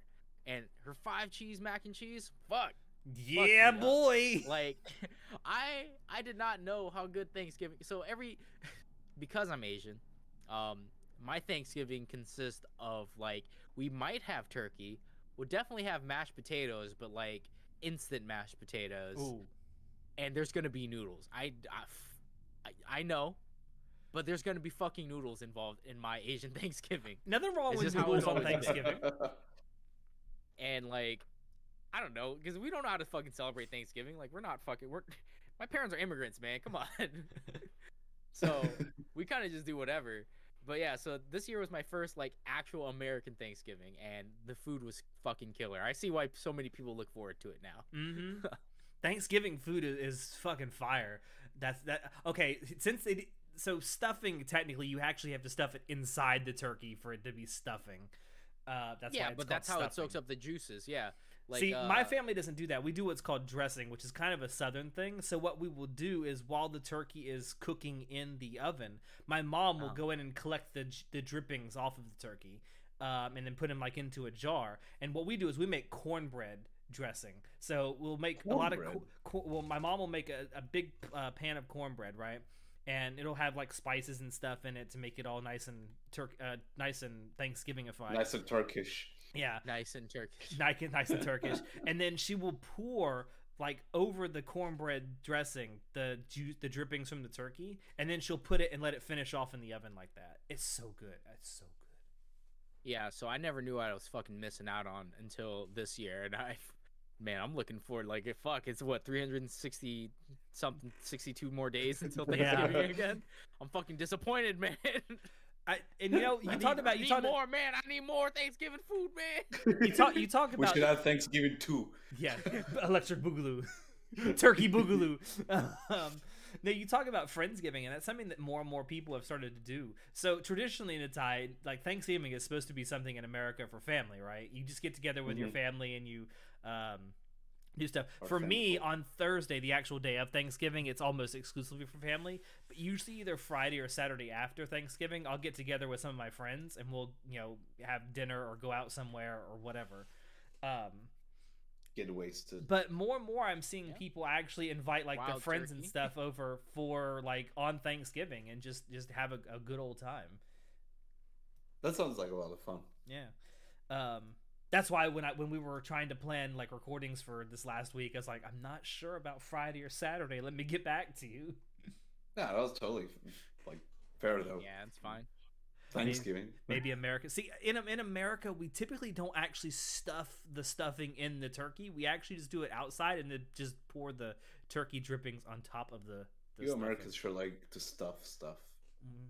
I mean, you're literally just putting the the bread inside the ass of the turkey. So With its fucking giblets. with its yeah, it's fucking yeah, the innards. And Um, that's why Alex likes anal. Am I Wow. I like How did anal you for many reasons. Oh man. Um, all right. Well, the the last the last thing that I personally wanted to talk about on this WCF, and then I'll turn it over to well, I, I think John maybe had one other thing he wanted to talk about as well. Are Um, we just gonna skip Natai? Is he not gonna be able? no, to I, talk s- I said I mean, I, I'm, John you know, and you know, I am invisible. Yeah, he is. If yeah. Oh, look, he literally. oh shit. he leans back and he just becomes invisible. Um, I I'm, I just don't want to really talk about this too much because this has actually happened right before we started recording. Uh, Jack Dorsey, the co one of the co-founders of Twitter, resigned today as CEO. Um, Oh shit! It just happened like two hours before we started recording. And um, I, wa- I want to pull up his actual tweet. It's funny because yesterday he, he just put out a tweet that said, I love Twitter. And then 24 hours later, hey guys, I'm resigning. uh, but I want to pull up the actual tweet of his re- resignation. And I, I'm going to read out part of his resignation letter. It just says uh, to uh, from Jack Dorsey to Twitter team. Hello team. After almost 16 years of having a role at our company, from co-founder to CEO to chair to executive chair to interim CEO and back to CEO, I decided it's finally time for me to leave. Why? And then he talks about like the uh, importance of companies being founder led, but ev- eventually they have to go out on their own without their founder because being founder led is a single point of failure. And I, I kind of agree. Mm. Um, but uh, he goes on and talks about the the new CEO that they're gonna have, and um, the new board Do we know who are they? Huh? Do we know who are the new like CEO? Uh, the new really. CEO who is, is the new CEO rather? uh, well, the new CEO will be. He says I forget what his actual first name is, but Parag is his. I thought you were about to say Parappa the Rapper. No, not Parappa the rapper. I wish Twitter might be a better place. Uh, I, I think that's his, his surname. I don't know what his uh, first name is. Um, but I know he's been with uh, Twitter for a long time. He started as an eng- uh, like a basic engineer there, and now he's the CEO. Um, Well, um, and then uh, he is also going to be replaced as board chair by Bret Taylor, who was also a former engineer of uh, at Twitter. Um, and then he good also luck with that shitstorm. Just gonna say that. and he, he ends he ends his letter by saying, "I want you all to know that this was my decision and I own it. It was a tough one for me, of course. I love this service and this company and all of you so much. I'm really sad yet really happy. There aren't many companies that get to this level, and there aren't many founders that choose their company over their own ego. I know we'll prove this was the right move. Uh, we'll have an all hands meeting. Blah blah blah. Until then, thank you for all the trust you placed in me and for the openness to build." Uh, that trust in our new CEO and yourselves. I love you all. Signed, Jack. P.S. I'm tweeting this email out. My one wish is that Twitter Inc. will become the most transparent company in the world. Hi, Mom. I feel like he didn't fucking actually tweet that out. But I, I feel like they hired Mm. an intern and they are like, hey, so the the CEO is retiring. Um, What did here's you a do? script. Tweet Well, it out. This is uh, this this is a screenshot from Jack Dorsey's actual email account, so I'm assuming he wrote it. Again, like, I listen, guess. when, when there's a changing of the guard, who knows when they fucking put the bag over your head and throw you in the fucking trunk? Right? That's something I was Now gonna that they have say. All your shit logged in. That's something I was gonna say. This actually, someone pointed this out, and I, I 100% agree. This feels like the the moment after you overthrow a tyrant. You don't know if it's gonna lead to decades of peace or everyone getting thrown in the gulag. Ooh. Yikes. That's exactly what Ye- this feels like. Because I have such mixed feelings about Jack Dorsey. I think like I think Twitter had. I think under his care, he's allowed Twitter to become this really cesspool of content. But at the same time, I feel like he may not have had an enormous amount of control over that. It's Twitter. How can you control it? Um, they control plenty of it by censoring a lot of stuff, but Yeah. That's actually true. Never mind. Like- I retract that. like, whole, that statement. and, and it, I have such mixed feelings about Twitter too. Like uh, on one hand, like the actual service itself, the idea behind it is actually really good. How so many people use it is really bad. I No, disagree. Twitter I think, shit. I think Twitter is shit. I think Twitter I is the like who decided to give a fucking speakerphone to the internet? Who thought that was a good idea? Well, Twitter wasn't the first. assholes. Twitter wasn't the first place to do that. No, but it popular popularized it and like it fucking rolled into it really hard. Like Battle Royale Yo, fighting for the it. position of CEO. I'd, I'd be okay. Let's do that. dude, I'd fucking do it. Be like I feel like I'd have a better chance of becoming a CEO of a company by doing it in a BR, Mm. honestly speaking.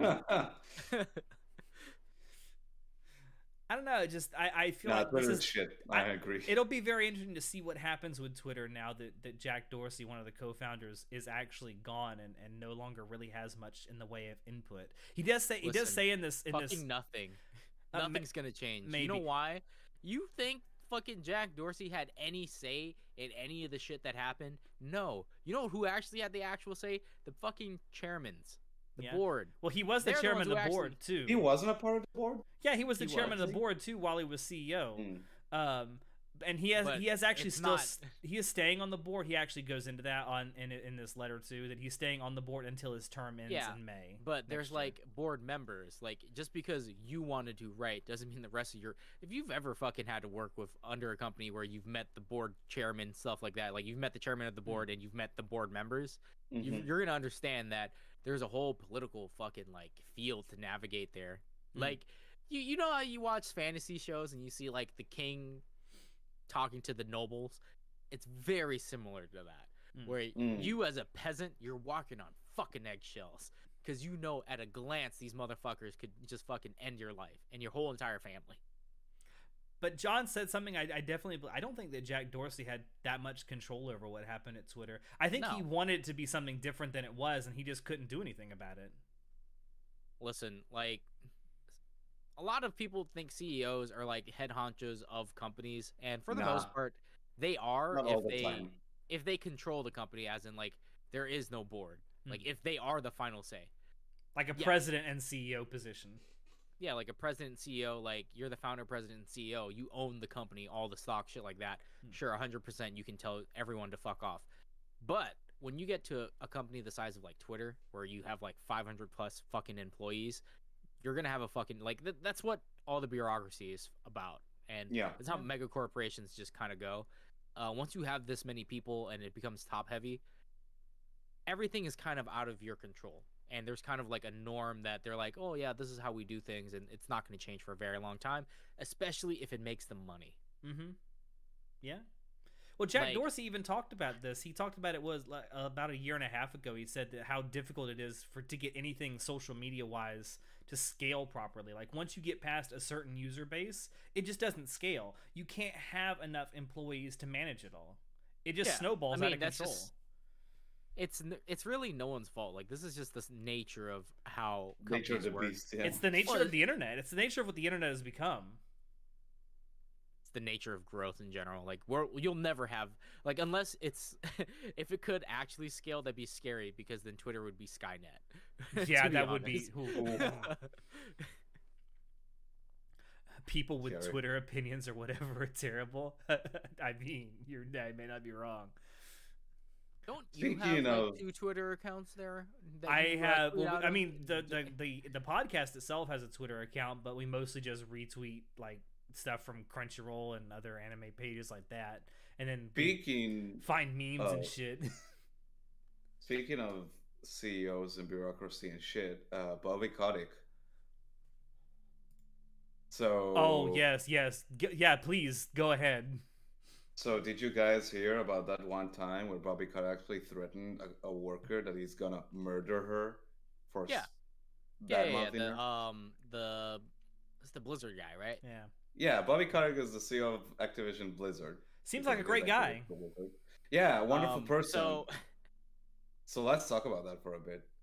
So I don't know the full story uh, about this because I honestly don't give a crap about all this like they're still hiring. They literally just did a art contest for uh, World of Warcraft at my school.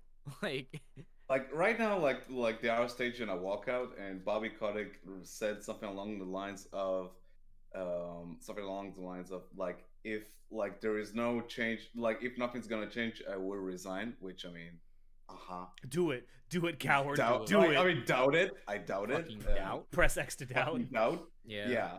but like I think one of the things that caught my eye, but like this week, both Phil Spencer, the CEO of like the Sony division, and Doug Bowser, like sort of like pub- made public statements they are reconsidering working relationship with Activision, which is kind of nuts. I've never seen that happen in this sort of situation, which is Not gonna it's kind happen. I mean, yeah, like you know, you know, that's the funny thing about it. I mean, Call of Duty just like made a big bunch of money they made off of it, so I guess now it's time to say they're Well, gonna because- reconsider. Here's the thing. Um, what they're gonna fiscal year. reconsider is they're gonna renegotiate terms for how much money they get. They're like, hey, Activision Yeah. Blizzard, you guys are a PR fucking disaster, so you need to give us a bigger cut if you want us to fucking put you on our platform. That's what they're Yeah. actually talking. That's what they're gonna do. Don't get me Yeah. wrong. Don't get any of this twisted. They don't give a shit about the culture. All right. Oh, yeah, these for sure. people, These these faces, these CEOs are not faces of these companies. They don't. They sure they're people, but they represent a company. I, I am very pro union. I am very anti corporate. It's a shame that not a lot. Of, it's it, it's a shame that a lot of people are not pro union for some reason. Uh, because At of least it seems that way. Propaganda. Well, yeah, the reason I, I can actually tell you why everyone. Oh, here we a lot of go. People aren't pro union. I, I No, want I'm to hear that. It- Yeah, it's it's a history of unions basically fighting back against the the rich. You know, we actually you know unions used to actually fucking go and fuck up the foremans, break into the house and fucking break their legs and shit. Mm. And the rich people got scared because like, okay, so we can actually get fucked up by these poor people. Well, now because the rich people have been in power for so long, they've become buddies with people who are like policymakers, like congressmen. There's a bunch of congressmen, and even like uh that, like like Joe Biden and stuff, his congressmen that are anti-union, and they've been spitting this anti-union rhetoric for so long because they're like unions are bad. Because there were bad times in unions and because they are the lawmakers and they have like the media and stuff on their side they can spin whatever story they want they make it seem like unions are always a bad like oh you don't want to work in a union why would you work in a union they keep lazy people there which is true Oh, they that's do. what they're trying to say. yeah they there's a bunch of fucking propaganda out there to be anti-union like Mm. And to be fair, there have been in the union there have been some I- I unions out there that have done really shitty stuff to workers too over the oh years. yeah 100% like it's well i mean that's just how positions of power work like yeah. people are going to filter in that are just not great people. But overall, like if you look at when I look at my union job compared to non-union jobs, like this factory versus my last factory, man, I Mhm. get paid a lot more money to do a lot easier work. Mm. So it's like, and the fact that so many rich congressmen who not only get paid like $150,000 a year to decide to fuck over the American people, they are so anti union because they have buddies lining their pockets and their interests. Like, it's fucking disgusting. That's so shitty. and that's like, so it's kind of the only way for the American workers to take back, you know, our. We got to con- seize the means of productions, right? Oh, we got to oh, oh control my everything. goodness. I know, like the blood greases the wheels.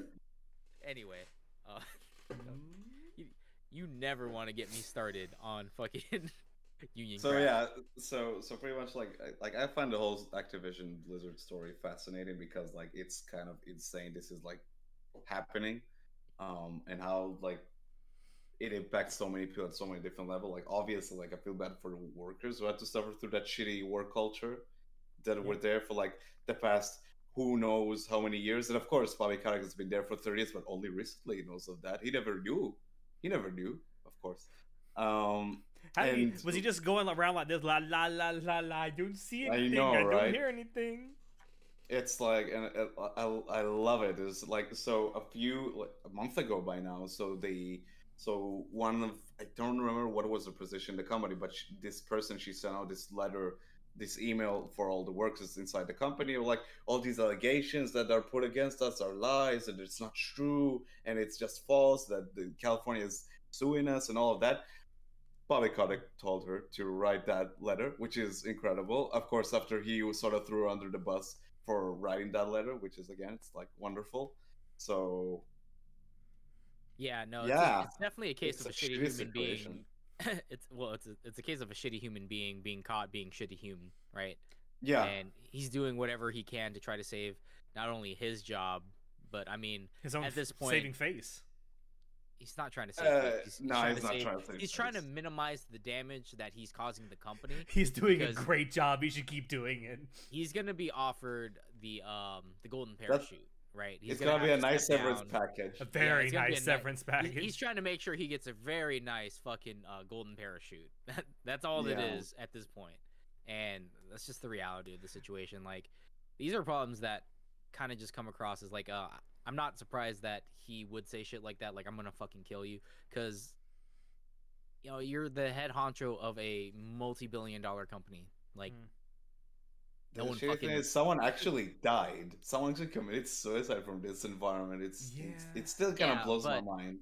you know, it's just like how everyone should understand HR does not exist to protect you as a worker. HR Yeah, exists to protect the company, from company. damages. Hmm.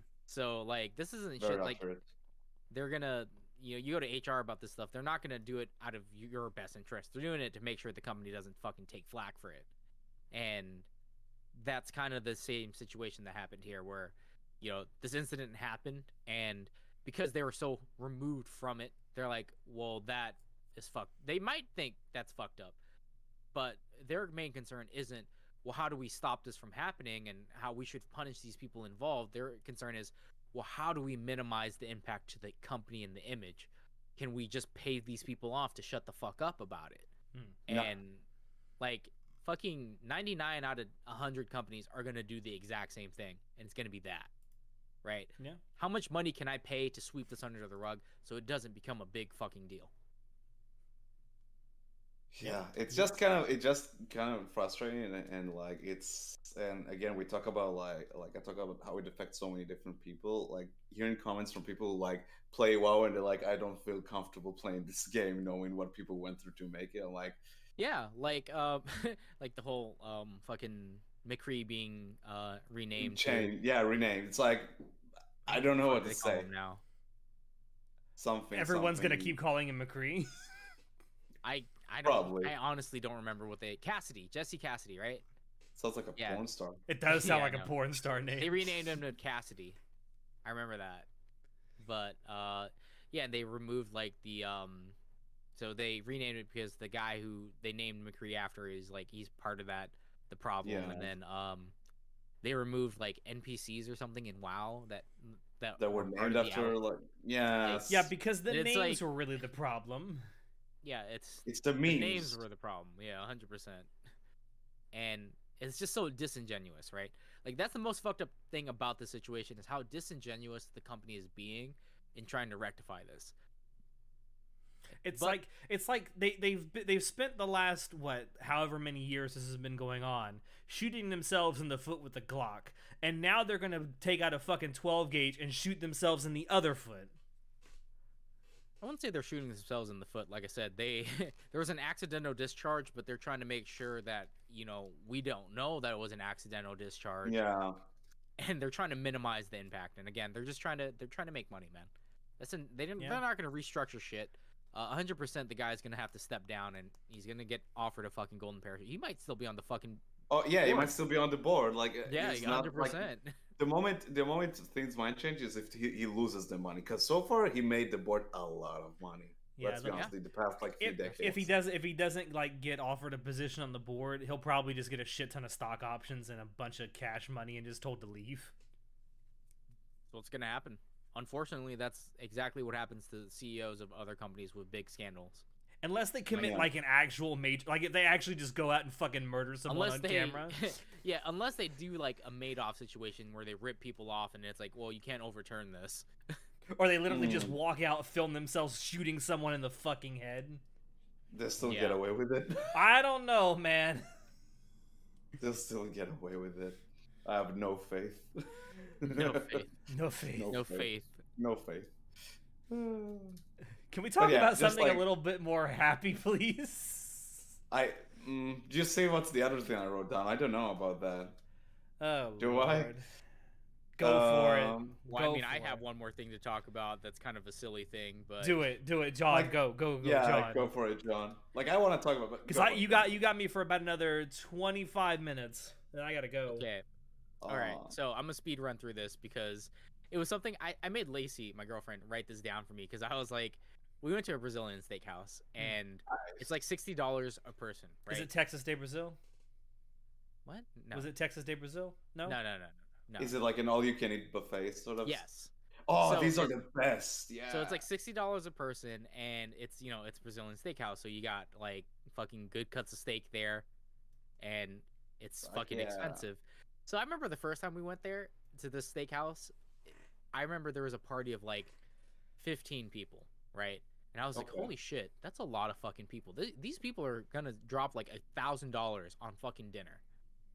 And I was like, well, rich Asians, like, and it doesn't surprise me in the area and everything. I'm like, yeah, rich Asians. The- Crazy rich. Does not- well, because I'm gonna be honest, I looked at some of the um the women and what they're wearing, like their purses and their like jewelry. I'm like, they have the the amount of money they have on their person right now is what more than what I make in a year. So I was like, hey man, if you guys want to drop a thousand dollars on one meal, go ahead. Like you, that that obviously that ain't fucking money. So Hmm. uh, I wanted to bring this up because this other time that we went, the last time that we went, a couple weeks ago, another fucking family, Asian family, came in, but they had babies. There was five kids, right? Like five kids under the age of I'd say fucking four. Wow. Okay. To a fucking all you can eat steakhouse. Holy shit. And I'm like, okay, first of all, that's like what, five times 60, $300, right? You got three hundred dollars you're gonna spend for these kids to be here, and they're not gonna even fucking eat the steak. Like they're gonna, if they're gonna eat any of the meat, it's gonna be fucking well done stuff, you know, which is like disgusting. Don't fucking eat steak well done. Don't ever do that. And like, for the most part, they're probably gonna ask for like mac and cheese and chicken tendies, you know. And Aw, that's this like f- this flashed me back to when we were me and my girlfriend were at Disney World where we went to a place that was like $150 per person, right? okay. And there are kids here. Like obviously it's Disney World. There's going to be kids here, but there's this family of like 8, right? And they had four kids. Like four children ages 6 and below. And I'm like, and they're ordering fucking at this place that costs $150 per person. They're getting the goddamn chicken tenders. And it a bit it's like that's a lot of money, man. Why would you bring your kid to eat here? Like just fucking buy them McDonald's, throw them in the goddamn hotel room. Yeah. Like keep them home. Hire a babysitter. Stay Feed them home. fucking McDonald's. Stay Stay, home. at home. Stay home. Stay home. Stay home. Be nice, stay home. But like it, it, it just it's insane it's to me insane. how Yeah, I agree. Mm. people not only just throw away money like this, but like why? Why would you bring a kid here that can't even appreciate being here? Like Mm. I get that, yeah, we're here, to, you know, memories for the family. Remember that time me and your dad took you to Disney World and we got to eat at the castle? Like, yeah, that was great. It was $150 per person. So, it, you know, the food was fucking fantastic. But these kids can't even appreciate it. Like, I don't understand. If the kids can't appreciate it, why would you bring them? You're just Yeah. wasting I don't. money. I don't that get that mentality as well. Like, I yeah. they're they would be they would find entertainment in just being staying at home with a babysitter and getting fucking McDonald's yeah. to be honest and it just Heck. drives me not insane but it's just like I go why why I don't the question is why. I mean, Like, some you know, people, I- I guess, have that extra income and they can. Uh, yeah like, they if don't you want mind if you doing. got if you Yeah. got money you want to piss away your money go right ahead man we piss away money doing uh, random crap all the time right this like fucking anime figure just arrived after a year, and yeah, like Show it's it. Like, Show it on the stream. Show it. oh I'll my right god. I really hope Keep whatever going. like thing we got going on here doesn't make it disappear. I know. But yeah, it's just I don't know if I would spend six hundred dollars to let my kid go to fucking Disney World and eat freaking chicken tenders. Hmm. Like what? I don't get it either. And the, the crazy thing is, you talk about expensive restaurants, right? Like some of these restaurants are not really for kids that they're taking kids to. Like if it's a if Yeah. it's a steakhouse or, or whatever kind of restaurant that's made for like couples or adults, they take their oh there you go. It's echidna. How much did you pay for that? I want to say. Too much. exactly. How long did We you have to wait for money. it? I had But to yeah, wait like, like a my year.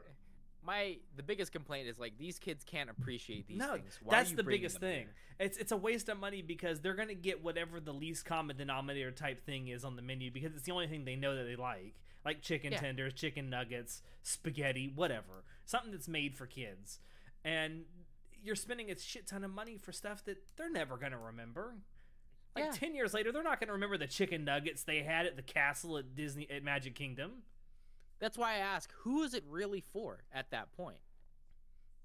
I, that's a, Mm. that's a great question because you can't even say it's for the the parents that are trying to live vicariously through their kids because the kids don't even appreciate it. Yeah. I don't Uh, like. maybe it's not even that complicated. Maybe it's for the parents just oh I'm hanging out with my kids and that's good enough. Maybe that's uh, maybe that's yeah. what like, some maybe parents that are. is. You know, I get it, Maybe but that's it. I don't know, man. Like, I wouldn't do it. Maybe- like, if I I would if I want to spend good like time with my kids, I'd rather do something more. if It's, it's gonna sound so condescending, but if I ever have Really- kids, like up until the age of like they're they're seven, eight, nine, ten, uh, to to the point where I know they're not gonna cry at some random shit at a at a restaurant because they didn't get their way. oh, I'm no. they're McDonald's. That's all they're gonna eat if they go out. how very southern of you, Alex. Hey, Y'all it's cheap. nothing It's from cheap and it will McDonald's. shut them up. But yeah, that's like, I don't know, like, cause like you, to me, my kid, as a kid, maybe it's because I grew up poor. Maybe that's why I feel like the greatest moments I had sharing with my parents was just being with them and doing stuff. Mm. yeah. Like it didn't matter how much it cost because you're a kid. Kids don't know how th- much things cost. They can't appreciate that. That's You know, yeah. they might be able to look back on it when they're older and appreciate it, sure, but wouldn't you rather spend the money when they're older when they can appreciate it Mm. on them? Like, doesn't that make more sense? It's like when I when I was growing up as even as a small kid, some of the best memories I have with my father is him taking me to baseball games.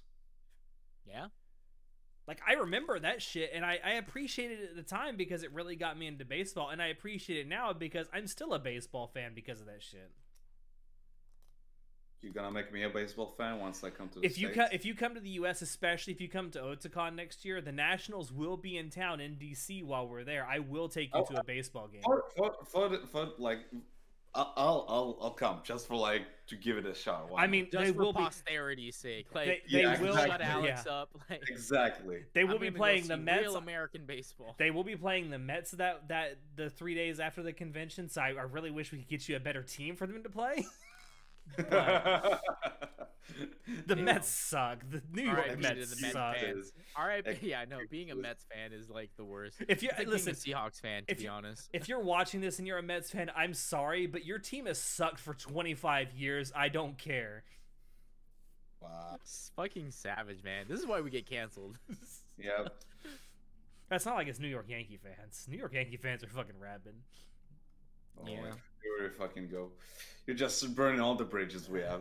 Burn every single bridge we own, man. All right, Come on. Natai, I know you want to talk about it, so to take us out with this, man. Just a little bit. No spoilers.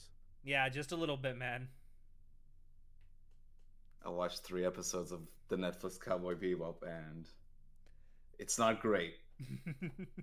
Listen, say the you- least. All right, so do you guys remember that like that teaser trailer that I posted in the chat? Did you guys watch that? The Lost Sessions. uh, yes, I watched it. That was somewhat The better one where it's like, what that's- we got. That's nutbags, right? Yeah, hmm That sums up Bebop the, the show. I honestly would have like. Here's the thing: I'd prefer the show was more like it because it was. It would have been less boring. That's the. that's the Ouch. worst thing about it. Youch, bro. Wow. So to to be fair, you've only watched the first three episodes, right? and I sort of had my fill, Hmm. but like, and I know some stuff that comes later is even worse. So I was like, maybe I'd want to like, maybe this is my time to just bail out. but like I do want to talk about it more because here's the thing. So like, yeah, I do like the original show, but I walked into this like being okay. I'm gonna give it a shot. I'm sure it'll be fine. Hmm. And then the first episode started. I'm like, oh, so we're doing bits from the movies now. Okay, Yeah. and it's not, it's not good. it's not good. And My- so like I. I'm not gonna spoil stuff, but let's just say like they pull some like a section from the Knocking on Heaven's Door movie. So John and I are John and I have been watching it. Well, I think John John, are you finished watching it or no? Oh yeah, and That marathon. Okay, Wait, so Alex, how- how much have you watched? I've only watched the first two episodes currently, but I'm gonna watch like probably like the next four or five tonight, and then tomorrow night probably the rest of it. Um, but So the first episode is just a good example of things that I just really don't like about what they're doing. Because it's like the first the first red flag for me was like what putting the first episode and it's an hour long. Like, Hmm. wait a minute. Okay, sure. And then it's like it's just a list of things that I'm like, hmm, I don't know, man. Like I wanna like it, but like to be fair, a lot of people give shit to what's his name, John Cho. I Mhm. think it's fine. I, like I don't have much issues with him. Like I think it's fine. I like his his like sort of interaction with Jet. The guy who plays him is like is also like pretty good. They have a shitty script to work with, but I like their interactions. They're like the, fine. the chemistry is good. Yeah, the chemistry the chemistry is good, but uh, the, like the first episode is pretty much like sort of taking the plot line from the first episode of the show and just stretches it out with a lot of filler.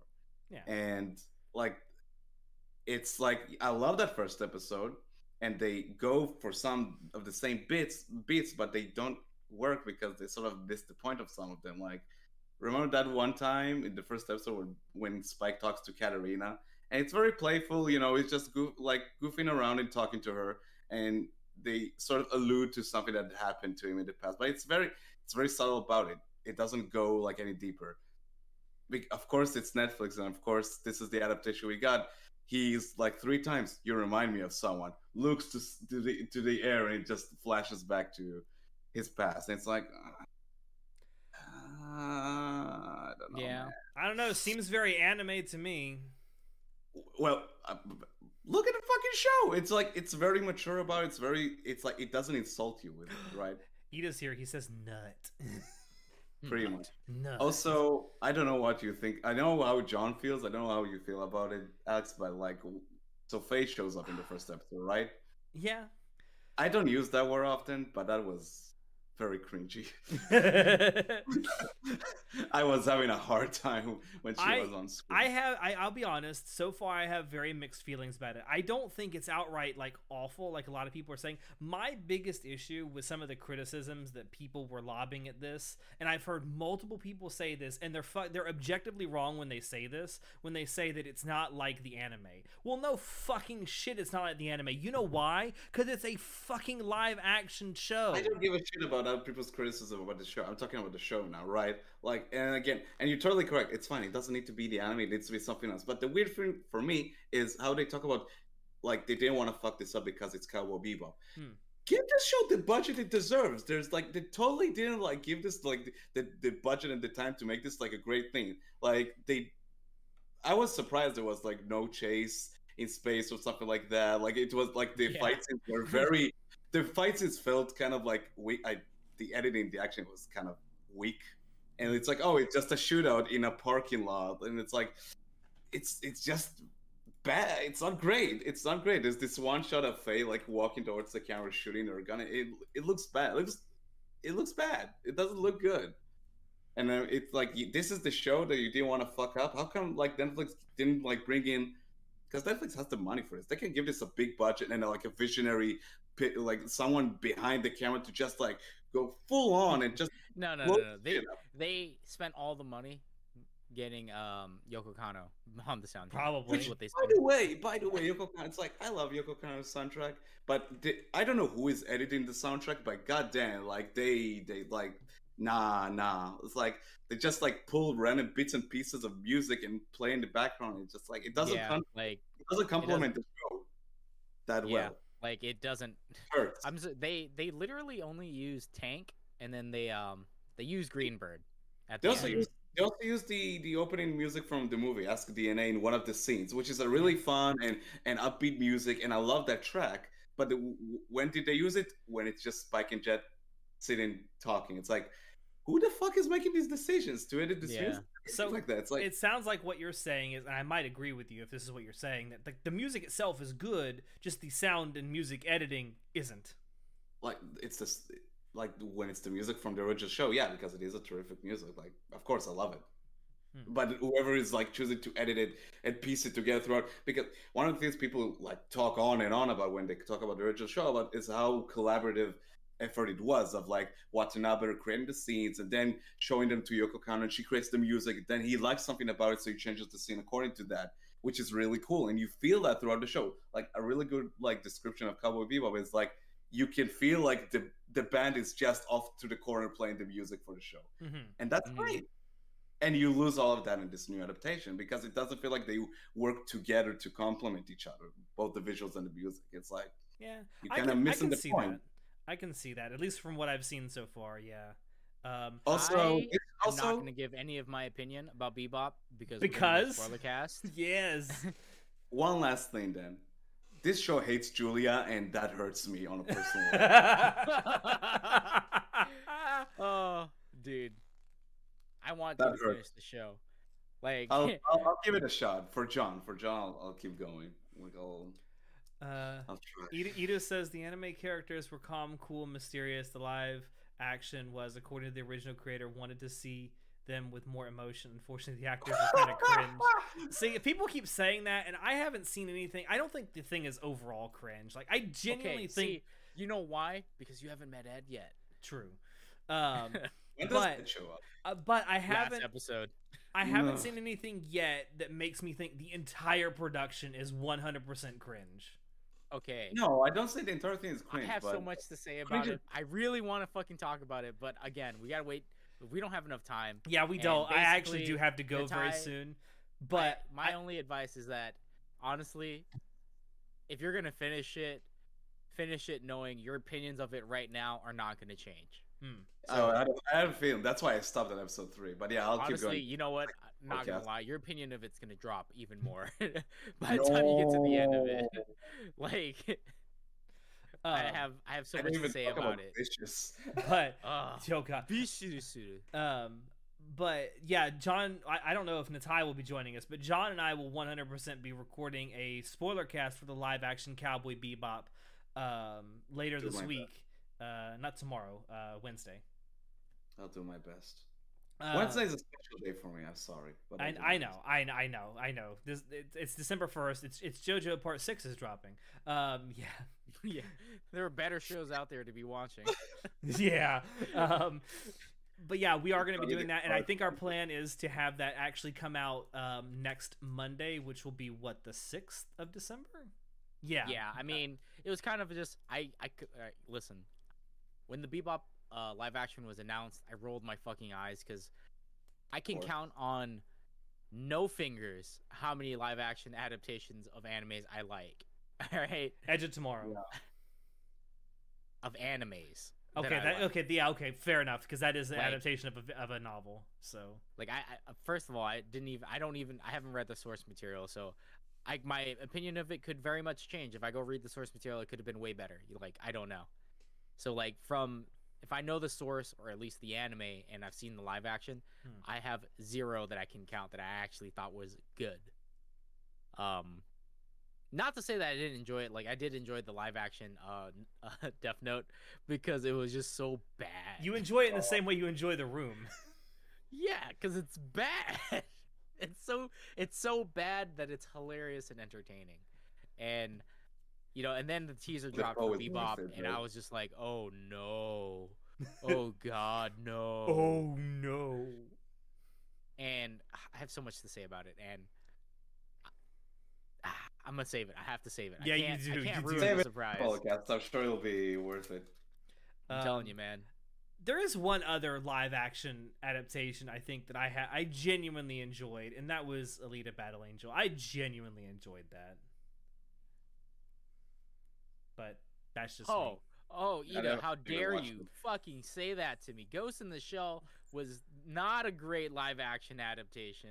Oh, oh boy, here we go. Oh, here we go, boys. Oh, Well, I- speaking of Ghost in the Shell, though, later the uh, later in December we do have a Ghost in the Shell um, movie review coming out. So yeah, be fun. woo. The good one. The, yeah, the original 1995 uh, Ghost in the Shell movie. But It's gonna uh, great. I know those are fighting words when you say the live action Ghost in the Shell movie was good around John.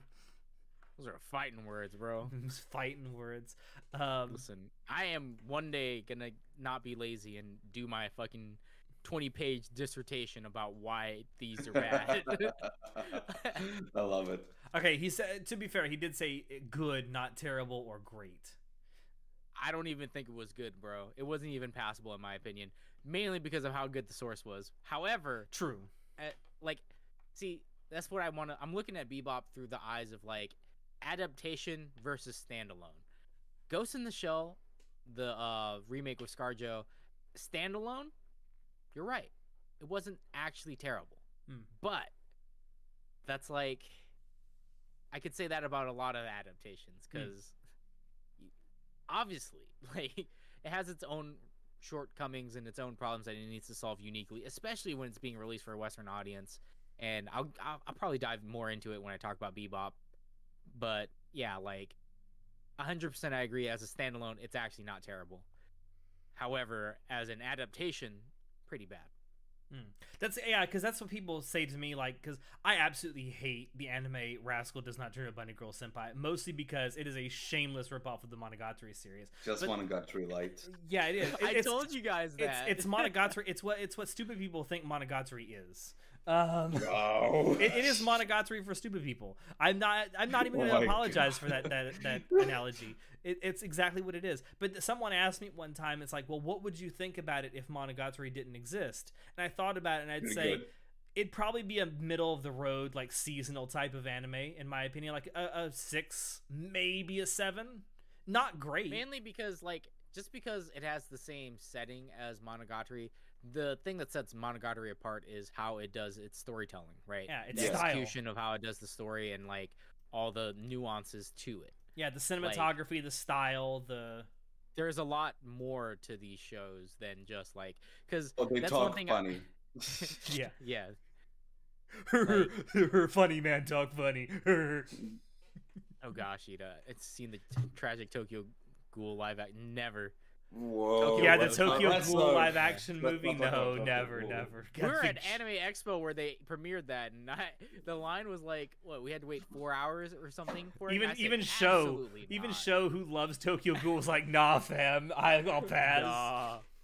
I was not gonna fucking wait fucking four hours to watch the live action Tokyo Ghoul. Because again, like I said, every live action adaptation, adaptation wise, I've always hated every single one I've seen. That's No. why when we first started this and we answered the question from one of our followers, it's like the thing you need to do when you do a live action adaptation, choose something that's grounded in reality. Don't choose something fantastical. Don't choose something that's highly stylized. Choose something that's grounded. That will probably make for a good live Oh. action adaptation. Yeah, like Your Lie in April or like dramas, basically, right? Yeah, Anohana. Rom coms, drama. Yeah. Uh, yeah. they Like, I do don't know. I do there's think- I nothing do think- about that one. Yeah. I do think like the anime aesthetic like type of storytelling is possible live action. And again, I'll point towards the Matrix. It just like I know it's it's a it's a big just, but it's a matter of like putting the budget and the creative talent behind them behind it to like bring a vision to life, and it can be done. Yeah. I do think it can be done, even with just go all out, go all out. Don't like cheap out on this shit. I The funny thing is, the funny thing is, Natai, like we and we've talked about this a little bit on the podcast in the past. Like the reverse is so much easier, turning something that's live action into anime. Like you can do. It, there's look at Star Wars Visions. look, yeah, look, at Star Wars Visions. That was really good. you bring like these creative people like the time and i'm guessing the money to do what they do best and you just let them go at it and shocking it turned out pretty good Yeah. Okay, but you got to understand, like, again, I, I love how I always play devil's advocate, right? no go for it I i always. know i'm talking about I'm, it sounds very naive when i say it You but got it's about like, five minutes to play devil's advocate, done. and then I gotta go. All right. Here's the thing, right? To to shut it up all once and for all. To do a Mhm. live adaptation of an anime properly is going to require a huge budget. That huge budget will not fucking exist because one, anime movies don't bring in that much fucking money, Mm. right? There are very rarely a lot of anime movies that make a lot of money. Like you can name name the top 10, look at how much it costs, how Demon much they Slayer made. made a lot of fucking money. Yeah, Demon, but the Demon Slayer movie, the. Demon Slayer movie made a lot of money while it was while it was in theaters because it was fucking during COVID and no one could go see it. It still makes a lot of money though. Like there is interest in that fucking brand. So See, the, but the here's the money is thing. there. I'm not talking about anime movies. I'm talking about Mm. live action. Live action, adaptations. yeah. you got to look because again all about market research as it turns out anime movies already make good money so why would you want to change that to live action right? Mm. and especially when you look at how much live action money brings in not Mhm. a lot. No one's gonna want to do it. That's why. To be that's, perfectly that's the real reason. To like be there's perfectly no clear, there's no I'm- way that they're gonna advocate for like a hollywood like unless some crazy ass fucking producer was like you know what? I want to fucking do this in america. Yeah. they're gonna pay the money Yeah. for it right? To be They're fucking clear, be the ones I'm not one of these like people who are like, I want this in live action. I have no real, real like interest in like bringing a lot of shows to live action. It's like a cool idea, but I'm not, I'm not starving for live action anime adaptations. I will all. say, I will say there are examples out there of Japanese produced live action adaptations that I do like. Um, even though it's not cool to say this anymore, I really like the live action productions of um, Rurouni Kenshin. Like, I know it's not cool to say that anymore because the guy who made it is a fucking pedophile, but the movie itself is good. the so movies fine. themselves were really well done. i mean the anime movies themselves were even better hmm. but But it is it is an example of, of, of like a Japanese produced live action that I actually really enjoyed. Gintama live action movie any good? I remember that happened like a few years ago. I, i didn't watch it the My Gintama fan didn't action- even watch it. uh, listen i just i don't like live action adaptations of uh, anime because they never they near they never gonna have enough budget and if they want to make it good they'll just make an anime anyway it makes more money we see Yeah. market research Yep. tells us yeah, anime will make more money beta test this shit. it will cost less and it will make more money Knees. Uh, Samurai Deeper Jesus. Kyo would be- make a decent live action. I mean, yeah, it's been a long time since I've watched that, but I maybe. Um, Alex Senpai looks different than what I expected. I hope that's a good thing. He expected a gremlin. if you expected an actual like femboy fox, I'm Fine, very very yeah, sorry to disappoint you. Uh, but I gotta But we, I gotta get out of here because I gotta start Yeah, work gotta very very soon. So um, I am gonna wrap it up there. Do you guys have anything you want to say before I do the outro? no Thanks for watching. Hmm. Thanks for Yeah, watching. thanks for watching. Um, I don't know if we're gonna do this all the time because um, I know starting next semester, John, your your class schedule will kind of preclude you ever recording on a Monday. yeah um everyone should tune in on a sunday yeah, I mean, I, I we'll talk about this after the fact, but yeah. So, but yeah, thank you all out there for dropping in to uh, listen to it. Check the description below to find links to Anime Club After Dark on Twitch, on social media, and on Discord. Uh, check out our merch store and our affiliate links as well. Any purchases you make there do really, really help us out. Um, with that, I have been your host Alex, and I will see you next time. Say goodnight, guys. Good night, everybody. Bye. Can you even see my hand look at oh Yeah, kitty. kitty. You can't see my hand either. John- Shinobu is John, too powerful. Miku. Shinobu is